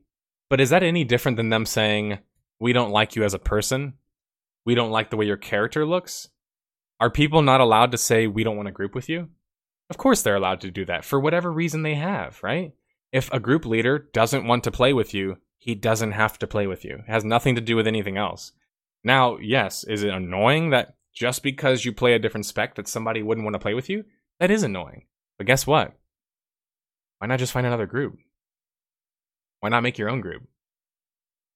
That's kind of the entire point of playing an MMO, wouldn't you say? Is finding a group of like minded players to play with. I think this is more of a problem when people do things like LFR, looking for raids, looking for dungeons. When people do auto queues and basically people berate them for playing something that's not flavor of the month. But what did you expect? That's the lowest common denominator of finding a group you didn't control for quality at all. Think about that. If you don't control for quality of your group, meaning you don't know the people, you don't know what they're playing, you don't know their skill level, exactly, Elg, they're not your friends. They don't know you, dude. like it's sometimes I feel like because MMOs became so game centric and not world centric, as I believe they should be, but anyway, um, people don't realize it's it, it's the real world. Does everybody you meet out in the world just befriend you? Is everybody trying to be your best pal and want to want to go like let's say you want to go grocery shopping. Does the random guy down the street want to go with you? Like no. Like what if what if maybe you're going to a concert and you just ask three random people who are standing there at the concert, "Hey, you want to sit with me?" If they said no, would you be like, "Man, this is like crap, dude. It's all about min-maxing here. It's all about like the culture and like it's like no. They just don't want to play with you, or sorry, they just don't want to go with you. So it's like they're allowed to say no, right? Like These people aren't your friend. The random people you meet who complain about meta, they're not your friend. So yeah, they're gonna be annoying. I don't know about you guys, but I have people who are, aren't my friends who are annoying in real life, right? I don't associate with them. I don't play with them. And I'm not offended when they don't want to play with me because I don't want to play with someone who doesn't want to play with me, right?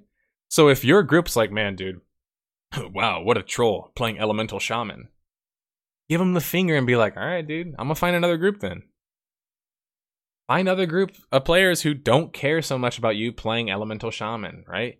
It exists. I know it does because one of my friends playing Classic WoW played an Elemental Shaman, right? He had no trouble getting groups.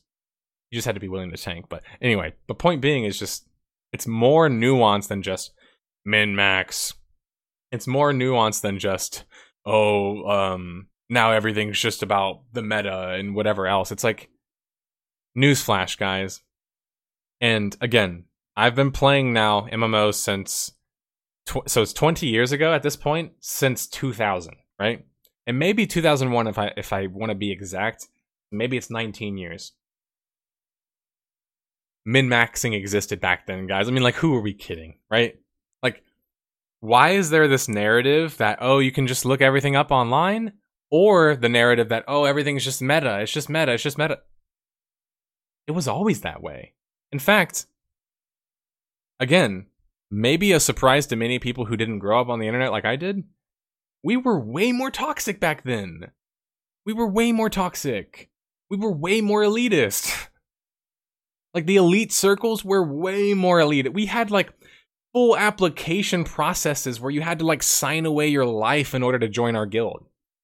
When I was in roleplay stormtrooper guilds, you had to go through like an entire process to join their guild. And people here who've joined old guilds, you probably can tell me a similar story. People min max in D&D as well. It's not MMOs. It's not the coming of the times. People have always min maxed. It's just human nature to try and do things in the easiest, most effective way. So if you're complaining about meta and min maxing, what you really should be complaining about is the game not changing meta, maybe not balancing certain aspects, right? Those are real criticisms. But the fact that it exists, period, a hierarchical nature of people wanting to know what does the most damage, what does that's always existed. It's existed since D&D days where MMOs come from, right? Where MUDs come from. Dungeons and Dragons, people min-maxing it. Is it fun to me? Not personally. I don't play D&D to min-max. But maybe people uh, like doing that. Maybe they want their character to be a badass fighter. Are you just going to tell them that they're not allowed to play the game that way because you don't want to be judged for playing the game differently. It's like if you don't want to be judged, don't play with min maxers. don't, don't play with strangers, right?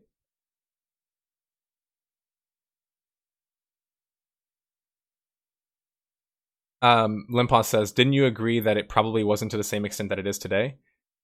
Yeah, but well, to be fair, Limpos, I think you'd give me a little bit more charity in saying what I actually said, which was it's not that it's more today, it's that it's more accessible, right? The internet is more accessible. So more people know about it. More people know about min maxing. So, like, from the perspective of like that widespread, yeah, it does seem like min maxing is bigger. It does seem like meta is a big deal, right? But my point is, is it's always been a big deal. It's always been there. It's just like now that it's easier to find that stuff, people are saying that now it's a big problem. By, by nature, it's always been a problem. It's just bigger uh, problem now because more people are following the herd, so to say. There's nothing wrong with playing a meta class, nor a meta role, because now you know they're effective at least. The problem arises when us, the players, create the narrative that you can only play meta, and that's just not true because it's a fundamental misunderstanding of the meta. And a good example of this is Guild Wars 1. Guild Wars 1's meta shifts so much back in the day. Maybe it still does to some extent, but I doubt they're balancing it that much. But um, it shifted so much. Um, and it wasn't just because they were balancing the game. It was because over time, people learned this is meta, but it doesn't mean it's invincible. Because if there's tools within the game to counter things, the meta is always shifting, right? So in Guild Wars 1, when one meta build was dominating, it didn't mean it just dominated forever. No, it meant that other people designed meta builds, right? Or non meta builds at the time. They probably became meta after to counter that build. So it's like the meta is like this. It's it's never just like here's the meta and that's just it. It's never that simple. Like meta builds have counters. Meta classes have counters. Meta champions or, or heroes have counters, right? League, another example, Dota, another example. There's characters in the game who counter other characters who are low on a tier list. If you look them up on a tier list, they're super low. Like Teemo shits on Singed. But is Teemo higher tier than Singed? No. I don't think he's ever been higher tier than Singed, right? Because Singed brings a lot more to the team. But in a one-on-one fight, man, team, trust me, I know I played Singed. Teemo shits on you, man, and it's not a fun matchup. But does that just mean that he's top tier? Just because he beat me? No, it doesn't mean that. Beat 'em ups often show how overrated meta picks are. Yeah, that's a great example. Kill Like a Sir used um, Smash Bros. Melee as an example were meta were non-meta characters yoshi mario um sheik well sheik is meta now but at one point sheik wasn't meta right there's certain characters that weren't meta who started to do really well in fact captain falcon wins um local tournaments and i think won a major uh, recently um yoshi won a major like these characters who were never considered to be meta and they haven't balanced the game differently since then really somehow became uh, meta. Or sorry, somehow has success, right? And it's because does that make Yoshi meta if he wins? Nah, it doesn't make him meta. What it what it makes him is it makes him, in a way, he was anti-meta, right? He knew how to play against the meta, and that's probably why he did really well. The PvP meta can be countered, but PvE meta cannot. It's the same, and and I can see that perspective. So that's actually a really good point, Adric. Um, is the difference in meta between PvE and PvP is the difference between an open and a closed system, right? Open system meaning like players can change the environment. Closed system as in you can't change the environment. So in a PvE centric game, having a worse DPS that offers no other utility is probably not going to be very fun to play. And that's a problem of the developers. But very oftentimes, I'd be told by players, oh, this particular DPS is worse. But if you bring everyone from the same DPS class just because they're the highest DPS, that's not meta either, right?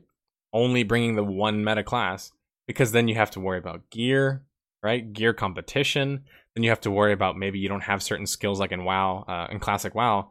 You might need like a Tranq Shot. You might need a um, Viper Sting.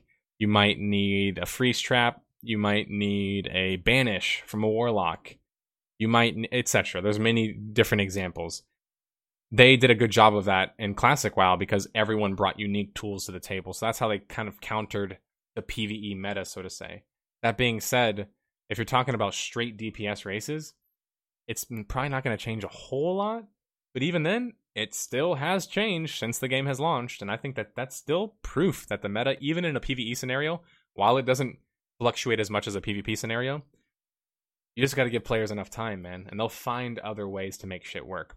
And my example for that is just look at the Feral Druid. Uh, Feral Druid and Shaman in Classic WoW were things that were not considered to be good, and were th- were classes that were kind of memed on. You look at how much they're played now in Classic WoW, though, and how much they're just used in groups, and it kind of makes you think: Were we wrong? Are they wrong? Maybe, maybe not but people also had enough time figure out other solutions.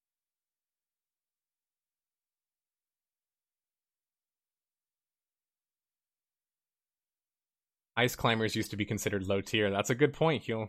That's a good point. And now ice climbers are one of the most annoying uh, characters to play against because they can just wobble you endlessly. can you imagine like ice climbers without wobble? Like they actually had to like get really good at approaching and they actually had to get really good at all these other like mechanics that now it's just about somebody whiffs somebody uh whiffs a grab or whiffs a, a, a hit on your shield or something it could be the game over for them you can wobble them to death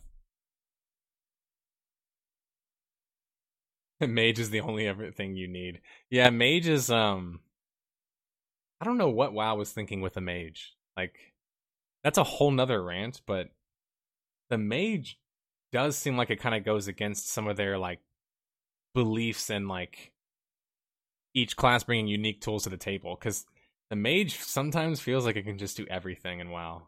So like, yeah, mage is definitely a a good example of a class that you can get by off of just having a lot of mages. That's for sure. I read someone did an MC speed run with like 20 warriors. I mean, that must be a killer fast to kill Rag with 20 warriors because the I think the warrior DPSs in my Molten Core last night were top DPS on Rag because they just execute, execute, execute. If you had 20 warriors spamming execute, I mean, that would be pretty insane. I like playing classes and builds that were effective but no one played. In fact, uh, Black Ruins, that's my favorite thing to do in an MMO period. Like when I go into an MMO, I don't look at like what's the most damage, what's the most healing, what's the most tank. I look at what fits my playstyle, what is fun to me, and what is a class that's misunderstood maybe or not played as much because maybe it's complicated or because people don't understand certain mechanics about it. I like playing the classes that people kind of, you know, close uh close their eyes or turn their turn their head from, you know? Because I can find a lot of value in classes like that typically because matchup experience, go back to fighting games, is a big part about getting better at things. The same works in martial arts.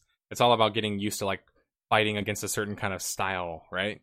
Um, but if you have a class or a um, let's say you have a um, you're playing a profession or a class that is unique, it means that a lot of the players that you're going to be playing against don't have experience dealing with you. So you can actually beat a lot of players just simply because they don't have the knowledge. They don't know what you're capable of. Like for example, uh, in in, in uh, League of Legends was one of my favorite characters to play back in the day because no one ever played her and she had that little rebirth mechanic. So I would take Ignite and I would just go all in on the guy in mid lane and he would go all in right there with me, except he didn't realize I could just rebirth myself or, you know, like come back to life with my little rebirth. And so like that's just like one example of how matchup experience is really important, right? Matchup experience gets a little bit more complicated once you add other classes into the fray because if anything, the number one way to keep things from being not balanced in PvP is having more players. Um, because MMO PvP has never originally been designed for 1v1, right? It was never originally designed that way. I'm not saying like there's not MMOs that have big focuses on 1v1. Maybe now they do. But if you look at the original MMOs that came out, Ultima, EverQuest, Anarchy, Asheron's Call, um, what else am I missing? Th- those are like the big ones I can think of right now. 1v1 wasn't the main focus in those games. Like the the only one I can think of that maybe had the most 1v1 would be like Asheron's Call. Maybe that one had more 1v1 than the other games did. I'm drawn to the rejected classes like a moth to the flame. I'm glad that there's a lot of us that do that, man. That's awesome. Is that a dog? Yes, that is a dog. um Mana is so expensive, not going mage for the free mana can literally make a dungeon run a money sink. That's a good point. Mage is great, but I definitely or but definitely a reason I quit classic. DPS rotation was one button. I felt I put a paperweight on my frostbolt key and would just watch Netflix. Hunter's not that much better, dude. Like doing hunter and raids has not really felt like that much different. If anything, it's just like I spam auto shot and I spam aim shot. Like maybe every now and then I can throw in a multi shot on certain mobs or or uh, for certain fights, but I'm not really using multi shot a lot because it either is to break certain CCs or pull aggro or it just wastes a lot of mana. So largely, yeah, you just auto attack and you watch your guy. Then every now and then you got the aim shot. That's been my experience playing uh, Hunter and WoW. So like looking back, actually totally not related, but I do kind of regret playing a Hunter for raids. like PvP, it was it was a lot of fun. I don't take that back, but um, mm, raids, it hasn't been that fun. But at least I didn't play mage for the raids, right? Because yeah, they have all those advantages I've talked about, and they're still great in a raid, but they're boring as hell. All right, um, I've got two more little bits of news I want to get to first. Um, in fact, I'm, I might, I might not talk about Temtem. I was going to talk about there are some impressions posted on Forbes, and I believe they have a stress test coming up. Temtem was the Pokemon like MMO, or at least it's saying to be an MMO. I'm not 100% sure if it is yet. I haven't really seen enough of the game. But it's like a Pokemon like MMO for some people, so I've been hearing um, things about that. I thought maybe, I don't know, maybe I could make a video about it or um, try it out whenever it's uh, playable. But as it stands right now, I don't have a lot of opinions about it, and I haven't tried it yet. I don't really want to make that a news topic with that in mind. The last thing of news I wanted to get to before we do the roundtable was um, there's been an update concerning Crowfall. So we actually were asking about Crowfall and what big they were going to announce for the new year coming in, since we've seen all the other Kickstarters start to make big announcements. And it turns out the big announcement is uh, they're going to be announcing 12 million more in financing. So that brings them up to now 30 million overall. So 12 million increase in financing is is huge. Um, it doesn't say where it came from, but it said that they closed an additional round of financing. So they raised that money from investors, which has negatives, positives. Positives, they have more money to complete the game. Maybe they needed that. Maybe that was a big bottleneck. Negatives are you lose more and more creative freedom as you give, or sorry, as you take funding from other sources. Because funding from other sources always comes with strings attached. It's never just take all this money, man. Make make the game you want to make, you know. So that's exciting, um, to say the least. Uh, just because I've complained about Crowfall lacking polish and lacking polish for some time now with animations, visual feedback, and things like that. So maybe 12 million brings them that much closer to completing Crowfall so they can launch it and bring it to the market. And that's pretty much what it says right here, actually. They've also talked about um, beta and beta apparently is targeted for this year. It doesn't say exactly when, but it says that they're definitely planning on having a beta this year. Uh, it says we're pretty close on that. Pencils down is not far off. Then we'll go into bug fixing and polishing mode. Okay. Well, I didn't know that they said that they were going to go into polishing mode because that's been a big criticism of mine. With traditionally maps to a pattern of one week of polish for every month of development. At some point during this process, we'll push the new version up on our test server so we can get some external eyes on it. Hmm, so it, yeah, it doesn't say when this is planned, when beta is coming, but um, that's going to be pretty exciting to see because they're also announcing what content and features are going to be showcased in that beta. They're going to be showing the Dregs rule set, which finally allows guilds to compete directly for control of campaign worlds in the Crowfall universe. Divine Favor, which apparently is adding a layer of strategy on top of the Conquest game. Guilds can fight to earn glory, wealth, and power to appease the gods, and in doing so, win the campaign. And then City Building, which allows guilds to customize their strongholds with unique buildings like a barracks or an armory, and devise a myriad of strategies to build their empire and defeat their enemies and conquer the world. So, yeah, I don't have much else to say about Crowfall because we've talked about it before. I made a video about the Kickstarter MMOs, but I just wanted to update everybody 12 million more in financing is certainly a good thing for um, the longevity of, or at least I should not longevity, I should say the development process. But will those strings attached come with other, you know, certain uh, negative aspects? Only time can tell, basically. When I search Temtem, it doesn't show anything about the game, only the Naruto character.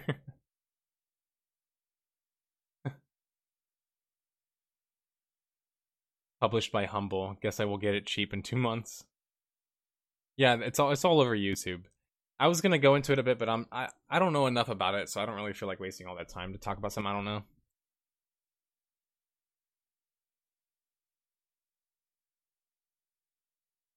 Okay, let's do our roundtable. Is anybody around today?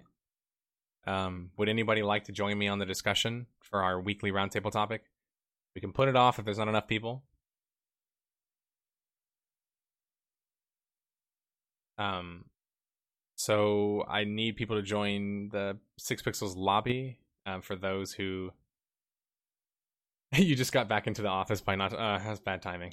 Um, yeah, I don't see anybody in the lobby right now because I think in order to join the lobby you have to be let's see um I always forget this stuff so I have to go read the rules myself. Okay, so yeah, after you get junior detective, sorry, after you get junior detective, you get access to joining the podcast and you get access to chatting um, on the live podcasts on the roundtable. Uh, you're you're you're too low ranked. Well, if you're if you're active in chat, um, I'm sure we'll bump you up to junior detective in no time. Really, that's just there to like have some level of quality control so uh you know, we can manage who um comes in and has discussions with us to make sure it makes for a good podcast discussion. Since Card's not here this week and Limpos is unavailable, uh, I believe Black Ruins hasn't even played WoW, so he doesn't have a perspective. And I don't believe Gardener is available. Carlos not available. I don't see Maghorn around. So yeah, I, I think um we can just put it off for next week. I can talk about what what it was at least, so that you guys can have a game plan for next week when we talk about it.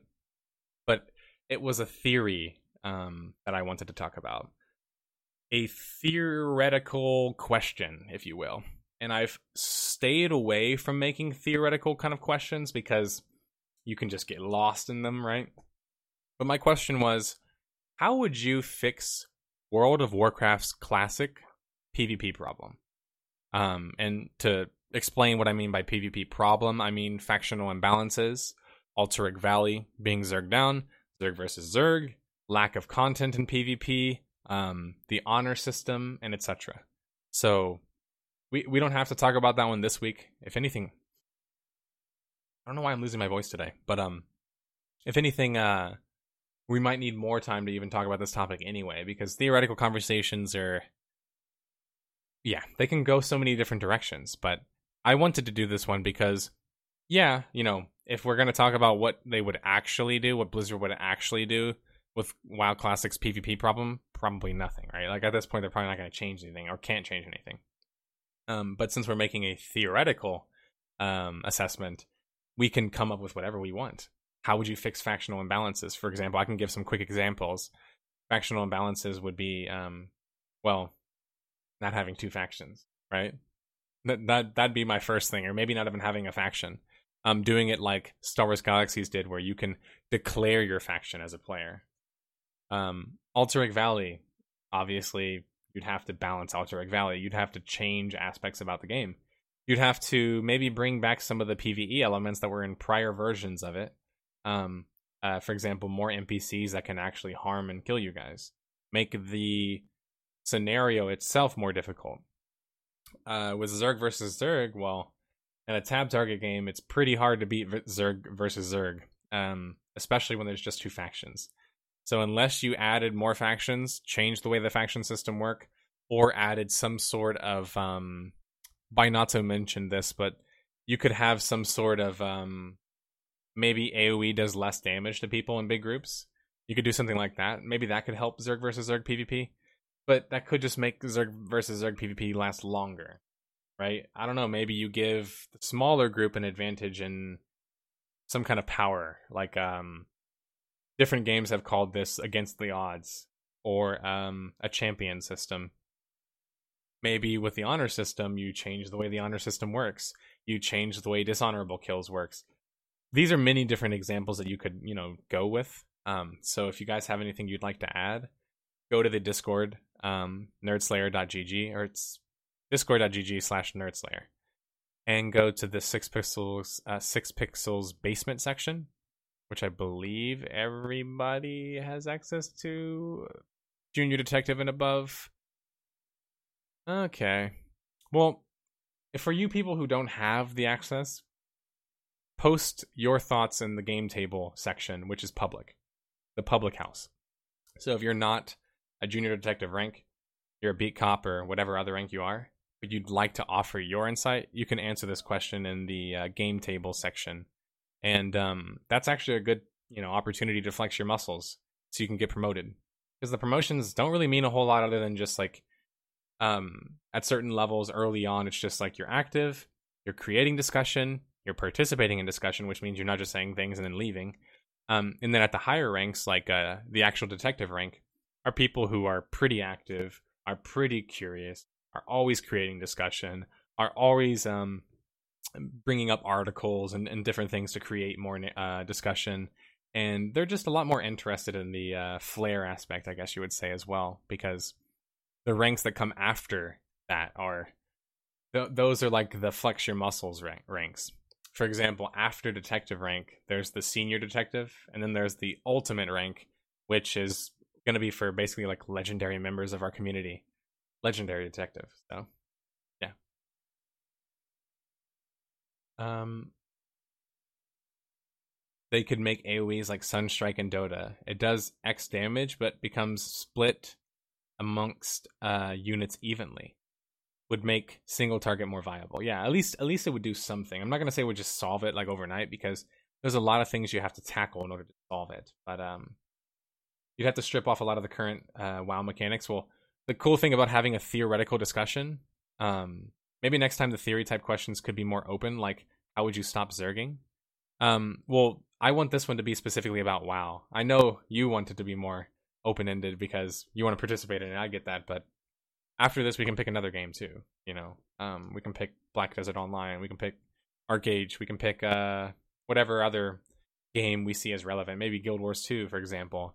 Many other different games. Speaking of Guild Wars 2, by the way, since we're not going to do our roundtable today, if you guys want to play with me, um, I don't know where I'll be playing or what server, but just come join the Discord and just talk to me, basically. Um, just at me, uh, or post in the MMO booth section of the Discord saying that you'd like to play Guild Wars 2. So we can just add each other and start uh, a group. Um, I'm going to be starting from level one, and uh, I'm going to be having both expansions, of course. And I think I'm going to have the expansions. Like the only reason why I haven't started yet, even though the base game is free, is because I've been waiting to buy the expansion because I want to try out the Revenant. I'm I'm curious about it, and I'm wondering if I want to level up a Revenant. I'm not 100 percent sure on it yet. But um, the cool thing about Guild Wars 2 is that we can PvP and we can PvP pretty much whenever, right? So you can make a character and boom, you're already PvPing.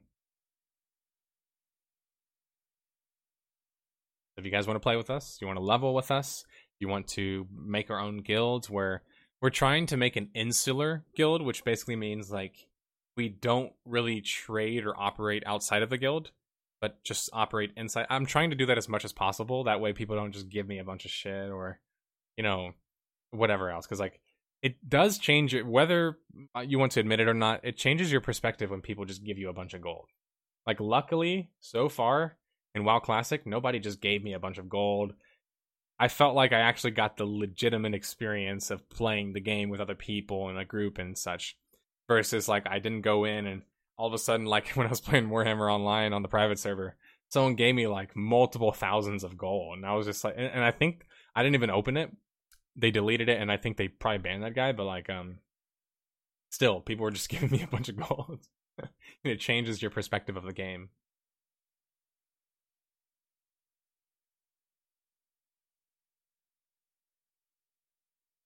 Better than Crowfall making me wait till level 15 about PvP. I find that interesting considering Crowfall seems like it's a lot more of a lobby based PvP MMO.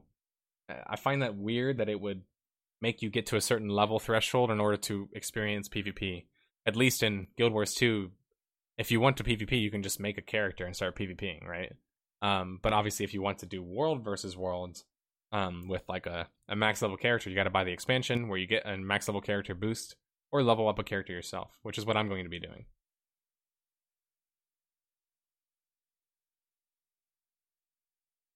Okay, so I got those parts out of the way, that part out of the way. I'm probably about to end up or end the podcast right here, but I did want to talk about something briefly and I wanted to showcase something. So I had been um I was getting rid of uh some some games that I had just basically laying around, like games that I'm not playing anymore. And uh I ended up at um well actually let me look up the game. I ended up at uh the name of it? At a local game store. Game Fellas, I believe, is the name. And uh, we ended up getting Final Fantasy X, the remake, um, because I wanted to play that with my girlfriend and watch her play it.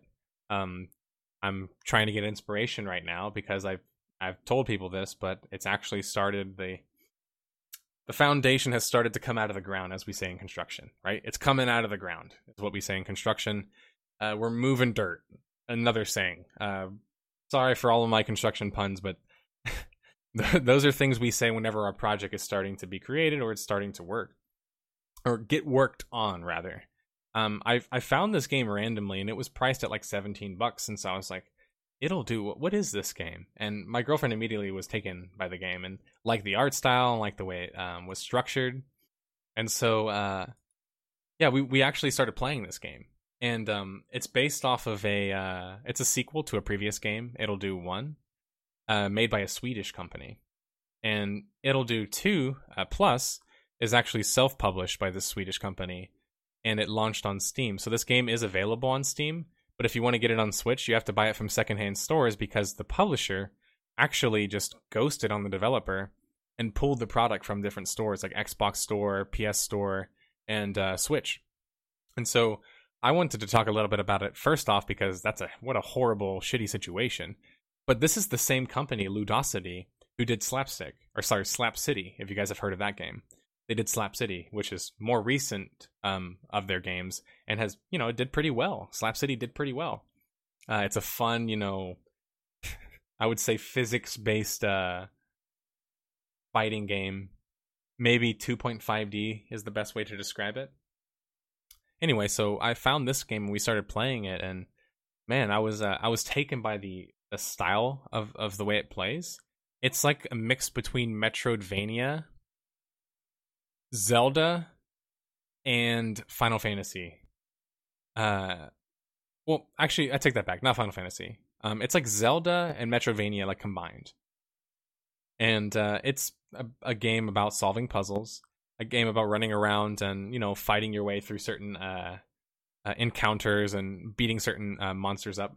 Sorry, this is uh, Arlo if you guys have seen his content before, he makes really good content about um, the Switch and Nintendo in general. So go subscribe to Arlo if you haven't already. Um, in fact, I will subscribe to Arlo because this was a good review, but also a good. He makes good videos. Anyway, um, yeah. So I, I, I liked I liked the approach of this game. It's cute. It has a lot of humor. For example, you have like a fox that flies that follows you around, but unlike like Navi and Zelda, the fox is not really that helpful. Like he's sarcastic the whole time. He kind of like makes fun of you and just like it, it is. It's like an interesting twist on a a pre-existing genre and pre-existing uh, sorry pre-existing game. The reason why I actually brought it up today and brought it up at the very end though is because uh, I've been looking at it for inspiration. Because as I've told you guys before, um, and this has been very slow coming because we're you know slowly moving out of the ground, as I said, um, as a volunteer project, a community project. Um, but I want to make a game, and I want to make a single player RPG. And uh, I was looking at a bunch of different styles of game and wondering what kind of combat, what kind of perspective do I want in my game? Of course, we thought isometric. Um, we thought, you know, a 3D game. We thought just a strictly 2D game. But what I found interesting about this game and games like this is um, the art style is actually it's somewhere in between. And so what what's interesting about this and um, Ittle Dew is a good example, but I believe I have another one too, which is uh, um,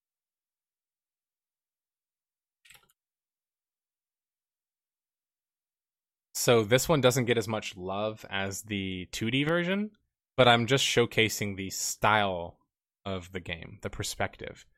So the perspective that they're using here is called orthographic, right? It's it looks kind of isometric, but it's not. It's it's a slightly different.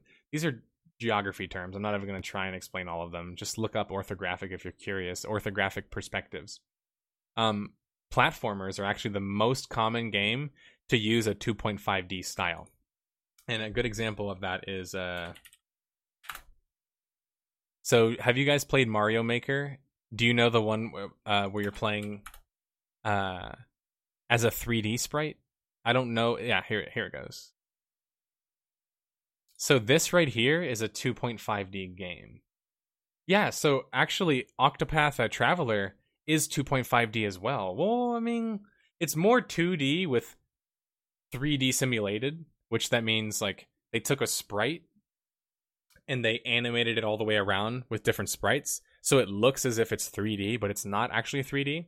But it's funny you mentioned Octopath Traveler because it's actually a it's the exact kind of example I'm looking for, where it looks very 3D at aspects, but it's also it's drawn, so it's actually got pixels and stuff. So um, that's a better example than showcasing this. In fact, I'll show it after. But 2.5D style games are most commonly done as platformers. So pretty much everyone has seen this before, I'm sure.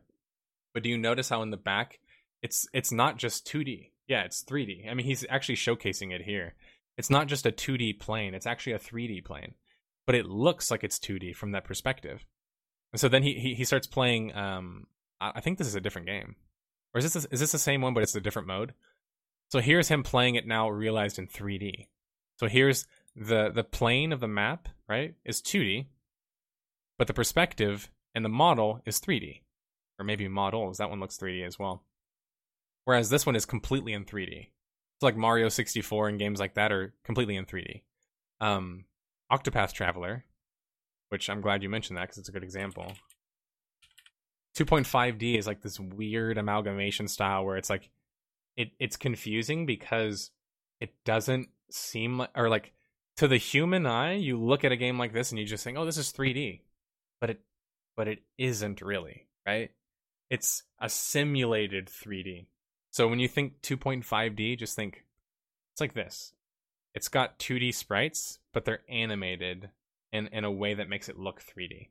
So this style of game is actually um, from a perspective the kind of look that we're going for.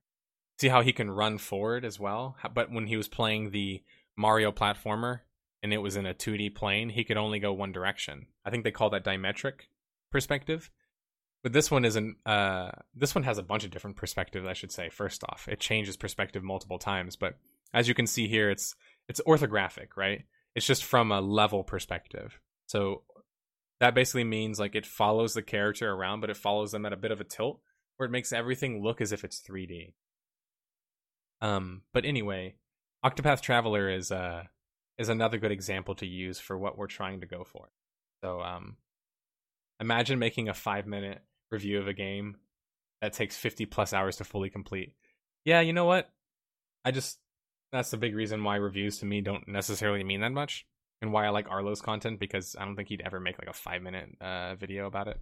Right? See, he actually, he didn't even make a review. He just made a video talking about how it's important consoles only to have them go multi-plat. Usually enough to push a good number of units all on their own, but if the Switch wants to be right, let's see what he says. Barely even scratch the surface of this game. And you know you're enjoying a game when the demo ends and you're just like, oh, no, oh, wait, no, please, I need more. Let's oh, so there's a demo available How for about it? that art style, huh? Holy pants! This game is gorgeous. It doesn't matter if you're in a cave or a forest or some boring part of a town. Every so I'm showing all of this because, of course, if you guys aren't interested in stuff, feel free to click off and you don't have to watch the podcast anymore. Um, this is near the end, but I've liked to and will continue to um, update you guys on the status. I want to update you guys on the status of like our little community project, and a lot of stuff is going on behind closed doors right now. Like for example, the lore is being written uh, slowly.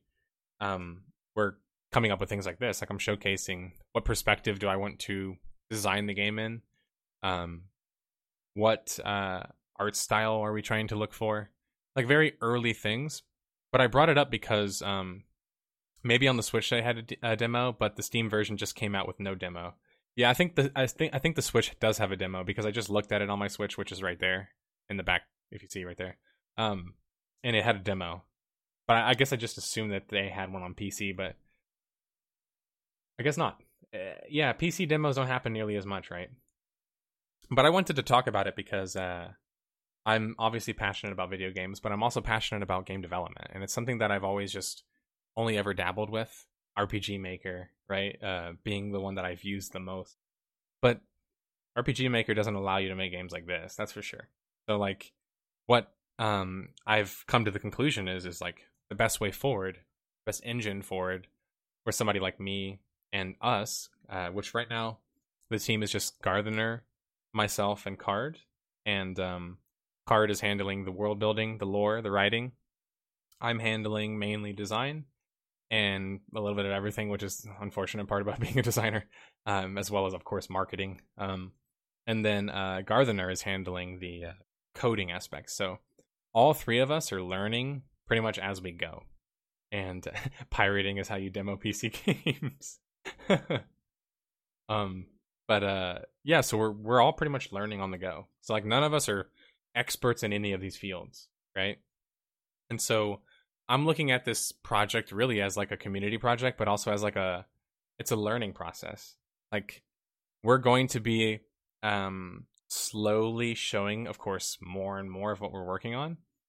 But in the early stages right now, the main thing that we're focusing on is just getting the foundational design aspects down.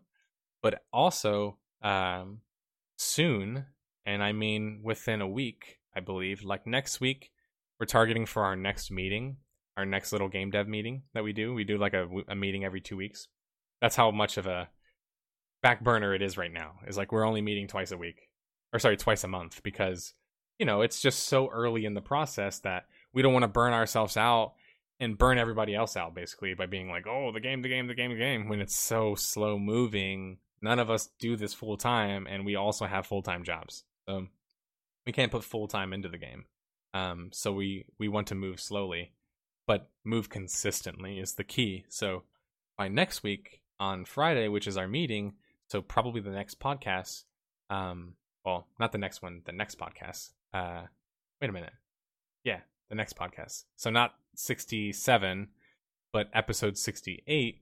We should have some official material out um, that's going to be asking for volunteers. So if any of you guys are interested in learning Unity, if any of you are interested in learning C Sharp, um, if any of you are interested in uh, C Sharp is a coding language, sorry. Um, if any of you are interested in being a designer, a coder, an artist, an animator, or a writer. Those are like the five different positions that we need basically as much help as we can get on. Though I will say writers um, we probably won't have that many of them initially because initially the writing is going to be more like um, world based. But after we start creating characters and creating different narratives, um, we'll start bringing in more writers to help write more characters. And plus, I think it's a cool opportunity for any of you who are interested. I just saw someone in chat saying they're interested in helping with writing. Excuse me. It could be a good opportunity for you guys to put this on your portfolio. Say that you've not only worked on a game project, but you worked on one that, because you guys know it's me, and you know that I don't just like speak out of my ass, um, it's one that will actually come to fruition. Whether or not I can guarantee it'll sell a lot of copies, or I don't, I don't know that yet, right? Like I'm not worried about that. I'm just worried about making a good game and making a fun game, and I'm I'm worried about enjoying the process right now. So, if you're expecting to show up and um, get paid a bunch of dollars, this is volunteer work until we get to the point to where we can evaluate who is actually going to be a member of the team, right? Like officially a member of the team. Like once we actually have a demo and once we have a um a product, so to say. Um, but right now it's just volunteering. Um, it's it's all about just basically helping each other out. And so, if any of you are interested in being a uh, coder, animator, designer, writer, or an artist, um, and helping with the projects, we're going to have all that material saying what the expectations are, saying um, what kind of tasks would you do in each of these roles, and also how we're going to be doing it differently this time, um, maybe compared to how other people do game development is we're going to be learning on the go. Like, if you're going to join us, don't worry. If you feel like, oh, but like I barely even know how to fuck with Unity, or I barely know how to code, or I do art, but I'm not the best artist yet. I don't want you guys to think that we're asking for finished products because if we were, we wouldn't not pay you. You know what I'm saying? Like if if I'd expect one of you to be a, a star coder or some star artist or whatever and do content for us, I would pay you like if you are a professional at it. So it's like it's actually okay if you aren't a professional, if you're just a hobbyist right now or you're just really interested in it. Because how we're going to handle this development project is as a community, which means that we're going to be learning as a community. So uh, we talked about this in our last meeting, but a big focus for me is for each of these roles, we're going to have material, material that you can read, um, and also we're going to list a couple of different tutorials that you can watch and study, and then um, on Udemy.com and different places like that, maybe ones that you can buy for like five bucks, nine bucks, and then we'll list the inspirations for the game so people can buy or or download. You know, I'm not gonna say what what you guys know I'm trying to say, but um, play maybe these older games because some of the games for inspiration are um, and I'll list them now. Secret of Mana. Um, that's a super old game, so maybe you already own the game. You don't have to buy it again. Um, maybe you own it on an old console or or whatever else. Maybe you have it on your phone. I think you can get it on your phone, and however you end up playing that game, if you haven't played Secret of Mana, that's going to be an inspiration. Um, another one would be Octopath Traveler, as we just covered. Um, Majora's Mask, the big one for me. Um, and Final Fantasy VI. So like those games, practicing how to make a game for when Hytale releases. big brain. I would love to support you regarding programming and game design. Already completed uh, several minor projects in uh, Unity. Awesome, Kill Like a Sir. Uh, well, I, I can't wait to get all this out because like we don't want to just say hey anybody come in? Because it'll be floodgates guys. When i make a video can you imagine? I'm gonna get so many messages. Like I, my brain is already getting hot right now thinking of like uh, it's too much to deal with. So hard being the person he is being the dutch man he is is going to help me create a process. And the process is basically going to have like some pretty simple requirements. The requirements are just going to be are you passionate are you interested in learning? And are you going to be consistent? So each week or each two weeks, I think is how we're doing it, you're going to have your task. Like we will assign you tasks when you're helping us as a volunteer once you make it past the process of volunteering because there is going to be a process of you're going to have to fill something out that way we know a little bit more about you maybe see if you have any history see where we can place you basically so we're trying to make it to where every week or every two weeks we're to give somebody a um a task to do. So it might be small. Like say for example, if you're like a basic programmer, we might just tell you, "Hey dude, can you just figure out how to code in um this piece of, you know, cloth to move?" Right? Or an animator, can you give us a walking animation? Um or for an artist, can you make a sprite or can you make a model? Um, and maybe start with something simple, not a character model, but like a a model of an object, right? Um, maybe as a writer, I would say, can you write a couple of characters that fit these criteria? And then kind of see, you know what I'm saying? So it's like we're trying to involve everybody, but also make it like manageable. So if you want to help and you don't have any experience, you can learn and have enough time to learn and complete your task. So like um say for example myself, I'm not a pro in Unity. In fact, I've only have or I only have a very uh, basic understanding of Unity. But guess what I have been doing? I've been studying. I've been taking a class. So um, we'll talk about that kind of stuff. But basically, it's going to be pretty simple. If you join and you want to volunteer, you're going to have to be learning because if you're not learning, you'll just get naturally left behind, right? Because other people are learning, other people are contributing, and so that's kind of how we keep it as a community project. Is yeah, we're going to learn together, and we can learn as a team, give each other different materials, maybe tell you where to look up free tutorials as well as paid tutorials, um, tell you which games to look at for inspiration, that show you what we're trying to accomplish. And uh, the beauty of Unity is that there's so many community projects, community code, source codes, and also paid assets that you can just you know use basically. Like you can buy a paid asset and boom, might have like a lighting system. Or there's free systems out there. The free source code you can go out there right now and find a, light- a lighting system, maybe a physics uh, system, Like it's all going to be about organizing all of that stuff together into something that works. And um, Secret of Mana is on Steam too, but the problem with Secret of Mana on Steam is it's actually Secret of Mana on Steam is the remastered version, which is 2.5D, the version of game I want to create. But the problem is is that it loses a lot of the artistic beauty of the previous 2D version. And I don't want to get into a big rant on that because I don't care uh, like that much to like make it a big point. But like needless to say, if you just go look at Secret of Mana on Steam and read the reviews, you'll see why people don't like the 3D 2.5D version because they just think that the other and I'll just show you right now actually. Check this out. Um Secret of Mana comparison. And you guys can judge for yourself. But this is why people don't suggest the one on Steam.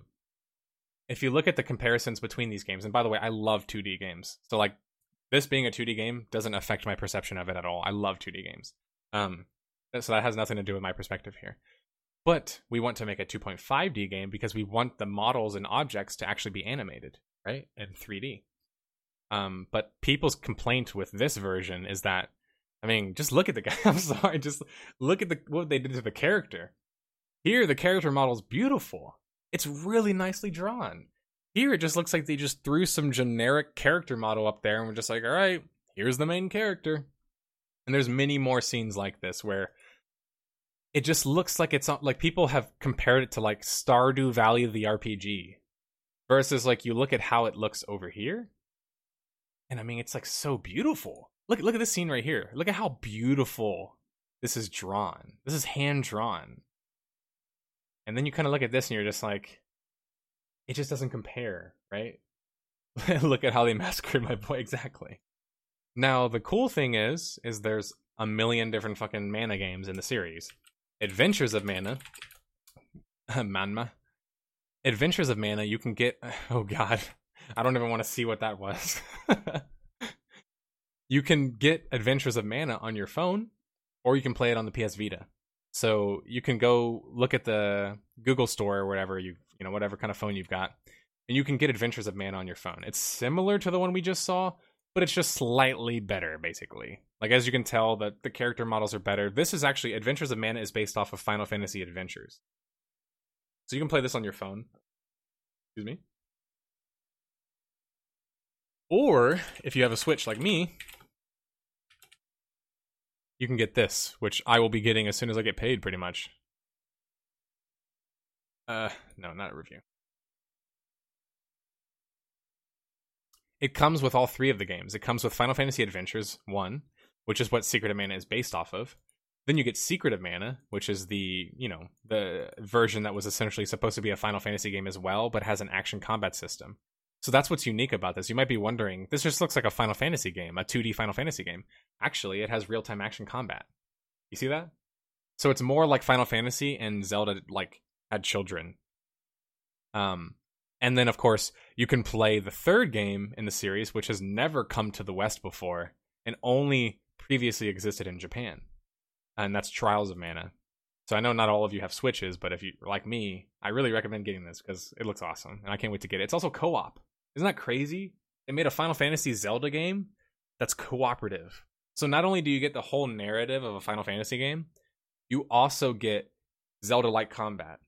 You also get puzzles. You also get the ability to play with other people, which is an eventual goal. More action than BDO. that means it's an MMO. Exactly. This is an MMO now. I thought Square did the same thing as they did with Chrono Trigger and just ported a version of it. So I've heard something similar to that. I've also heard that people say it looks just like a mobile game that was ripped and they they basically gave it the uh the Secret of Mana storyline. One more player and it's an MMO. the funny thing is is one of these is two player co-op, one of them is actually three player. So by by Magic Legends and Cryptic's perspective, it actually is an MMO. Pretty crazy, huh?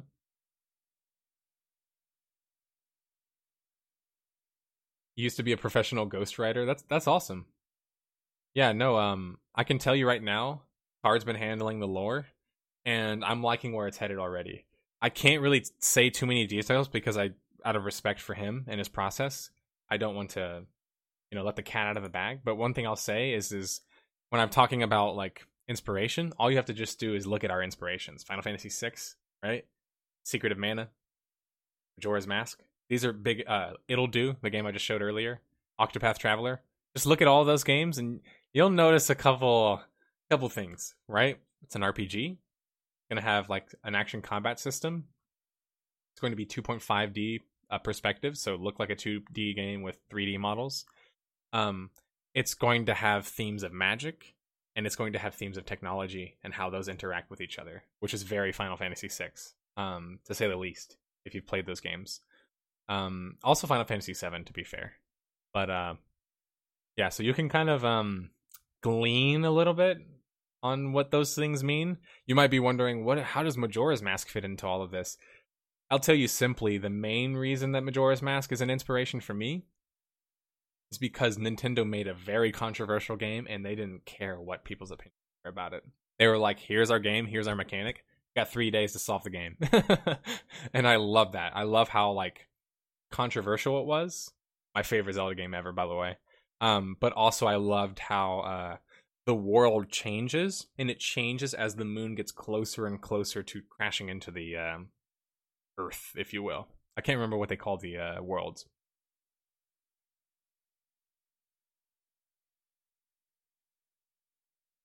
Any need for a historian? What do you mean by historian?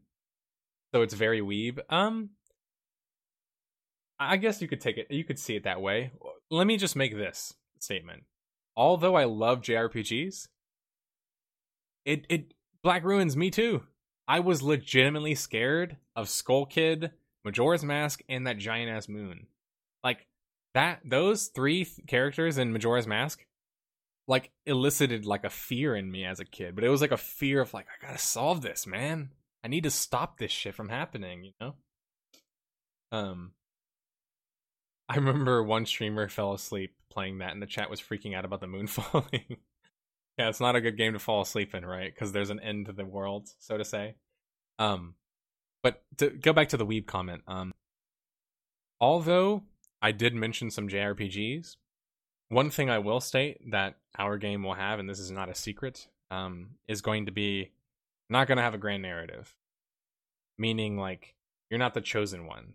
So the narrative will exist, a grand narrative of the world, but you will feel more like you're however much you want to participate in it is up to you basically.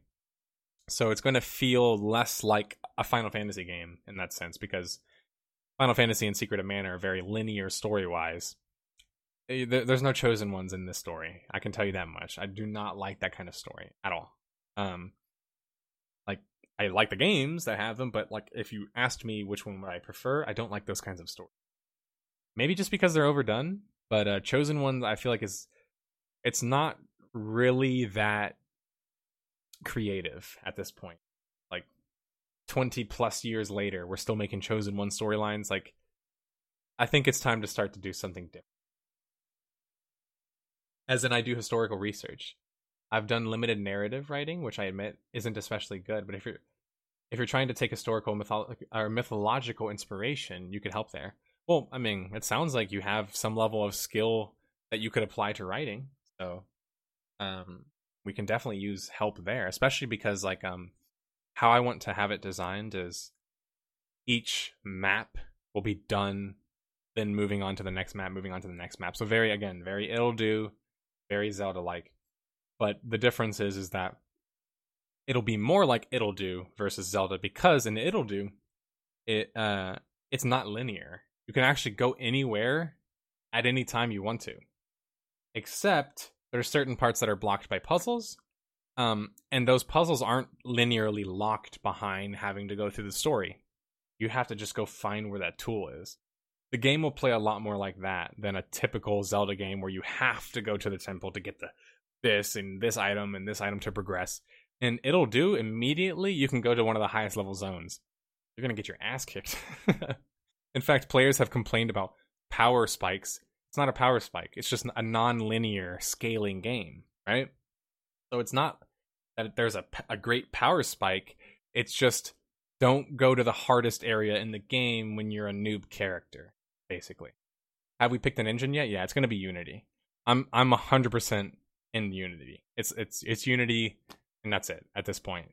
Um because I've already started learning it. so it's a good old uh, sunk cost fallacy, right? Um, okay, so other things that I wanted to mention about it would be uh, so it's not going to have a grand narrative that makes you the chosen one. It also is going to have the potential, very real potential, to fail at multiple times of the game. And it's not going to be Oblivion or other games where, like, if you kill a certain character, it tells you to reload or whatever else. You won't necessarily know exactly what your consequences are sometimes, but there will always be consequences. And that's definitely a big design aspect that we believe in is because consequences can be fun too you know the fact that um you're afraid to die in a certain zone is also part of the fun right just making it too easy. Um the beauty of making this a community project which by the way we've also officially like decided we're not going to make it crowdfunded. And i know that's probably surprising to a lot of you. But yeah we're not going to do crowdfunding.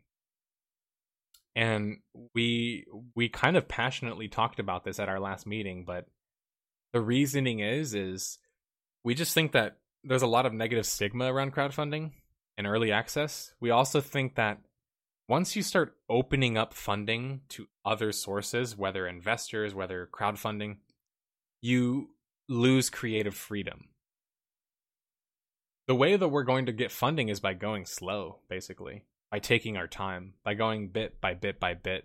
And so, whenever it comes to making a decision to have to buy something like an asset or whatever else, that's just going to be something we deliberate over. And then, whenever we have the money and, and time, that's when we'll make the purchase. So, like, say, for example, if there's like a $100 asset pack uh, that I needed to buy, I think I need to buy. I'm not just going to buy it immediately because I don't have that kind of money laying around to just pour money into development. I mean, I'm still building my channel, right? But so what I would do is just say, okay, so let me put this on the list as something that we really need to do. So it's it's a priority. Eventually, we want to buy this uh, tool set, but maybe we just don't buy it right away. So really, like the the way that we're going to fund it ourselves is by going slow and by going just the indie grassroots way. Um, and and that's kind of the thing is is like we want to have a working demo to go take it to conventions because um in two weeks or a week I actually just uh, I should be getting my media badge hopefully. Um, I, I signed up a little bit late. That's why I'm a little bit worried if I'm going to get my media badge or not. Otherwise, I'm going anyway. I'm going to pay for my ticket. But here in uh, San Antonio, or sorry, I'm in Austin, but right next door in San Antonio, there's the Penny Arcade Expo South, so PAX South, and uh, I'll be going to that event, hopefully as media. And guess what I'm going to do there? Any ideas? What do you guys think I'm going to do there? I'm going to talk to people about games, right? Every single convention has an indie section and an indie booth, some bigger than others. So I'm going to talk to devs. I'm going to network. I'm going to learn what are the pros and cons of doing it this way. How much money did it take them to get to this st- stage? Uh, and the beautiful thing about indie developers, and I've already talked to many indie developers already at conventions like E3. In fact, E3 was one of the best times I had talking to indie developers because not a whole lot of people, unfortunately, are interested in them right? Maybe they have some like adventure game. Everyone's looking at Skyrim, or everyone's looking at uh, at the time it was uh, Borderlands, or everyone wants to go watch the next big thing. Well, these little booths, these indie sections, they have these guys here that are just sitting there making these awesome games that nobody knows about, or not really anybody knows about. And so they have like I, I can't remember the name, but there's an actual community that that uh, exists at Penny Arcade Expo, and it's an indie booth section. So like you can go to these booths and play a bunch of um, demos and get to see kind of how people have arrived at their at their uh, video game. You know, like how ready is their game? What does a demo even look like? What does it play like? What's their perspective on the process? How long did it take them to make that? How long was development? Like you learn basically all the important questions. And since I'm fortunate enough to have built my YouTube channel from nothing, um, I've also have the confidence and ability to build a game from nothing, right? Because I figured I already have the publicity. I don't need a marketing budget. And most people who do Kickstarter do it for marketing purposes. Early access, that's marketing, right? They're getting their game out there because it gets you news, right? Big crowd-funded game, boom, that's a lot of advertisement. I don't, I don't have to worry about that. I'm not worried about getting my game seen, right? Or played because I have you guys, my audience. Maybe you guys will hate my game, but at least you'll try it, right? but at least you'll be interested in it. At least you'll upvote a post I make about it, right? At least you'll support my journey, right? Maybe if it's not interesting to you personally. So it's much easier once you think about it from that perspective that I don't need to go hire a YouTuber to market my game. I am the YouTuber. And it's my game. You know what I mean? like it's like so if anyone's gonna know about it, it would be me. Um so yeah, that we're just that's I don't have a whole lot more to say about it. you would try it. Well, thank you, pajama people. I, I appreciate that.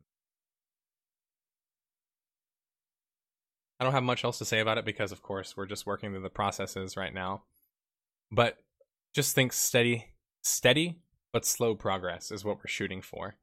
Once we get to a point to where we have the systems in place, a test world, um, the lore figured out, the combat, the bare bones of the combat system, things like that. Once those are figured out, then we can start showing um, videos, streams of me um, uh, designing and showcasing the game.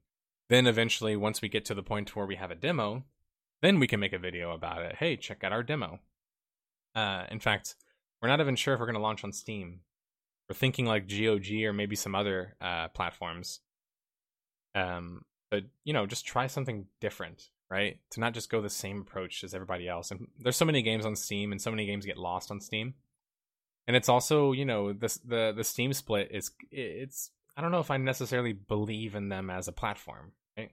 In the same way that you know, I I think I believe more in GOG personally. Um, but uh, yeah, that, that's the main thing. It's just slow but steady progress, and um, I think that's going to win the race, right?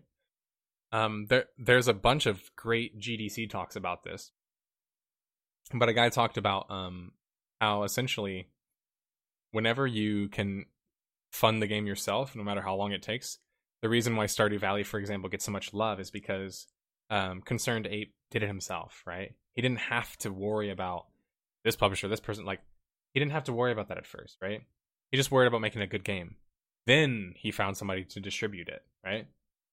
After the fact, right? When he didn't really need like the funding per se, right? And I think there's many single dev projects that are successful, um, just as there's many who aren't successful but the main point I think is um, focusing on building something as a group and as a community. I think uh, I would still sell it on uh, Steam. A thirty percent cut is still better than making zero. Um, I mean, GOG I think has a has a either similar or a better cut, but it's also doesn't have all the other stuff that come with using Steam, right?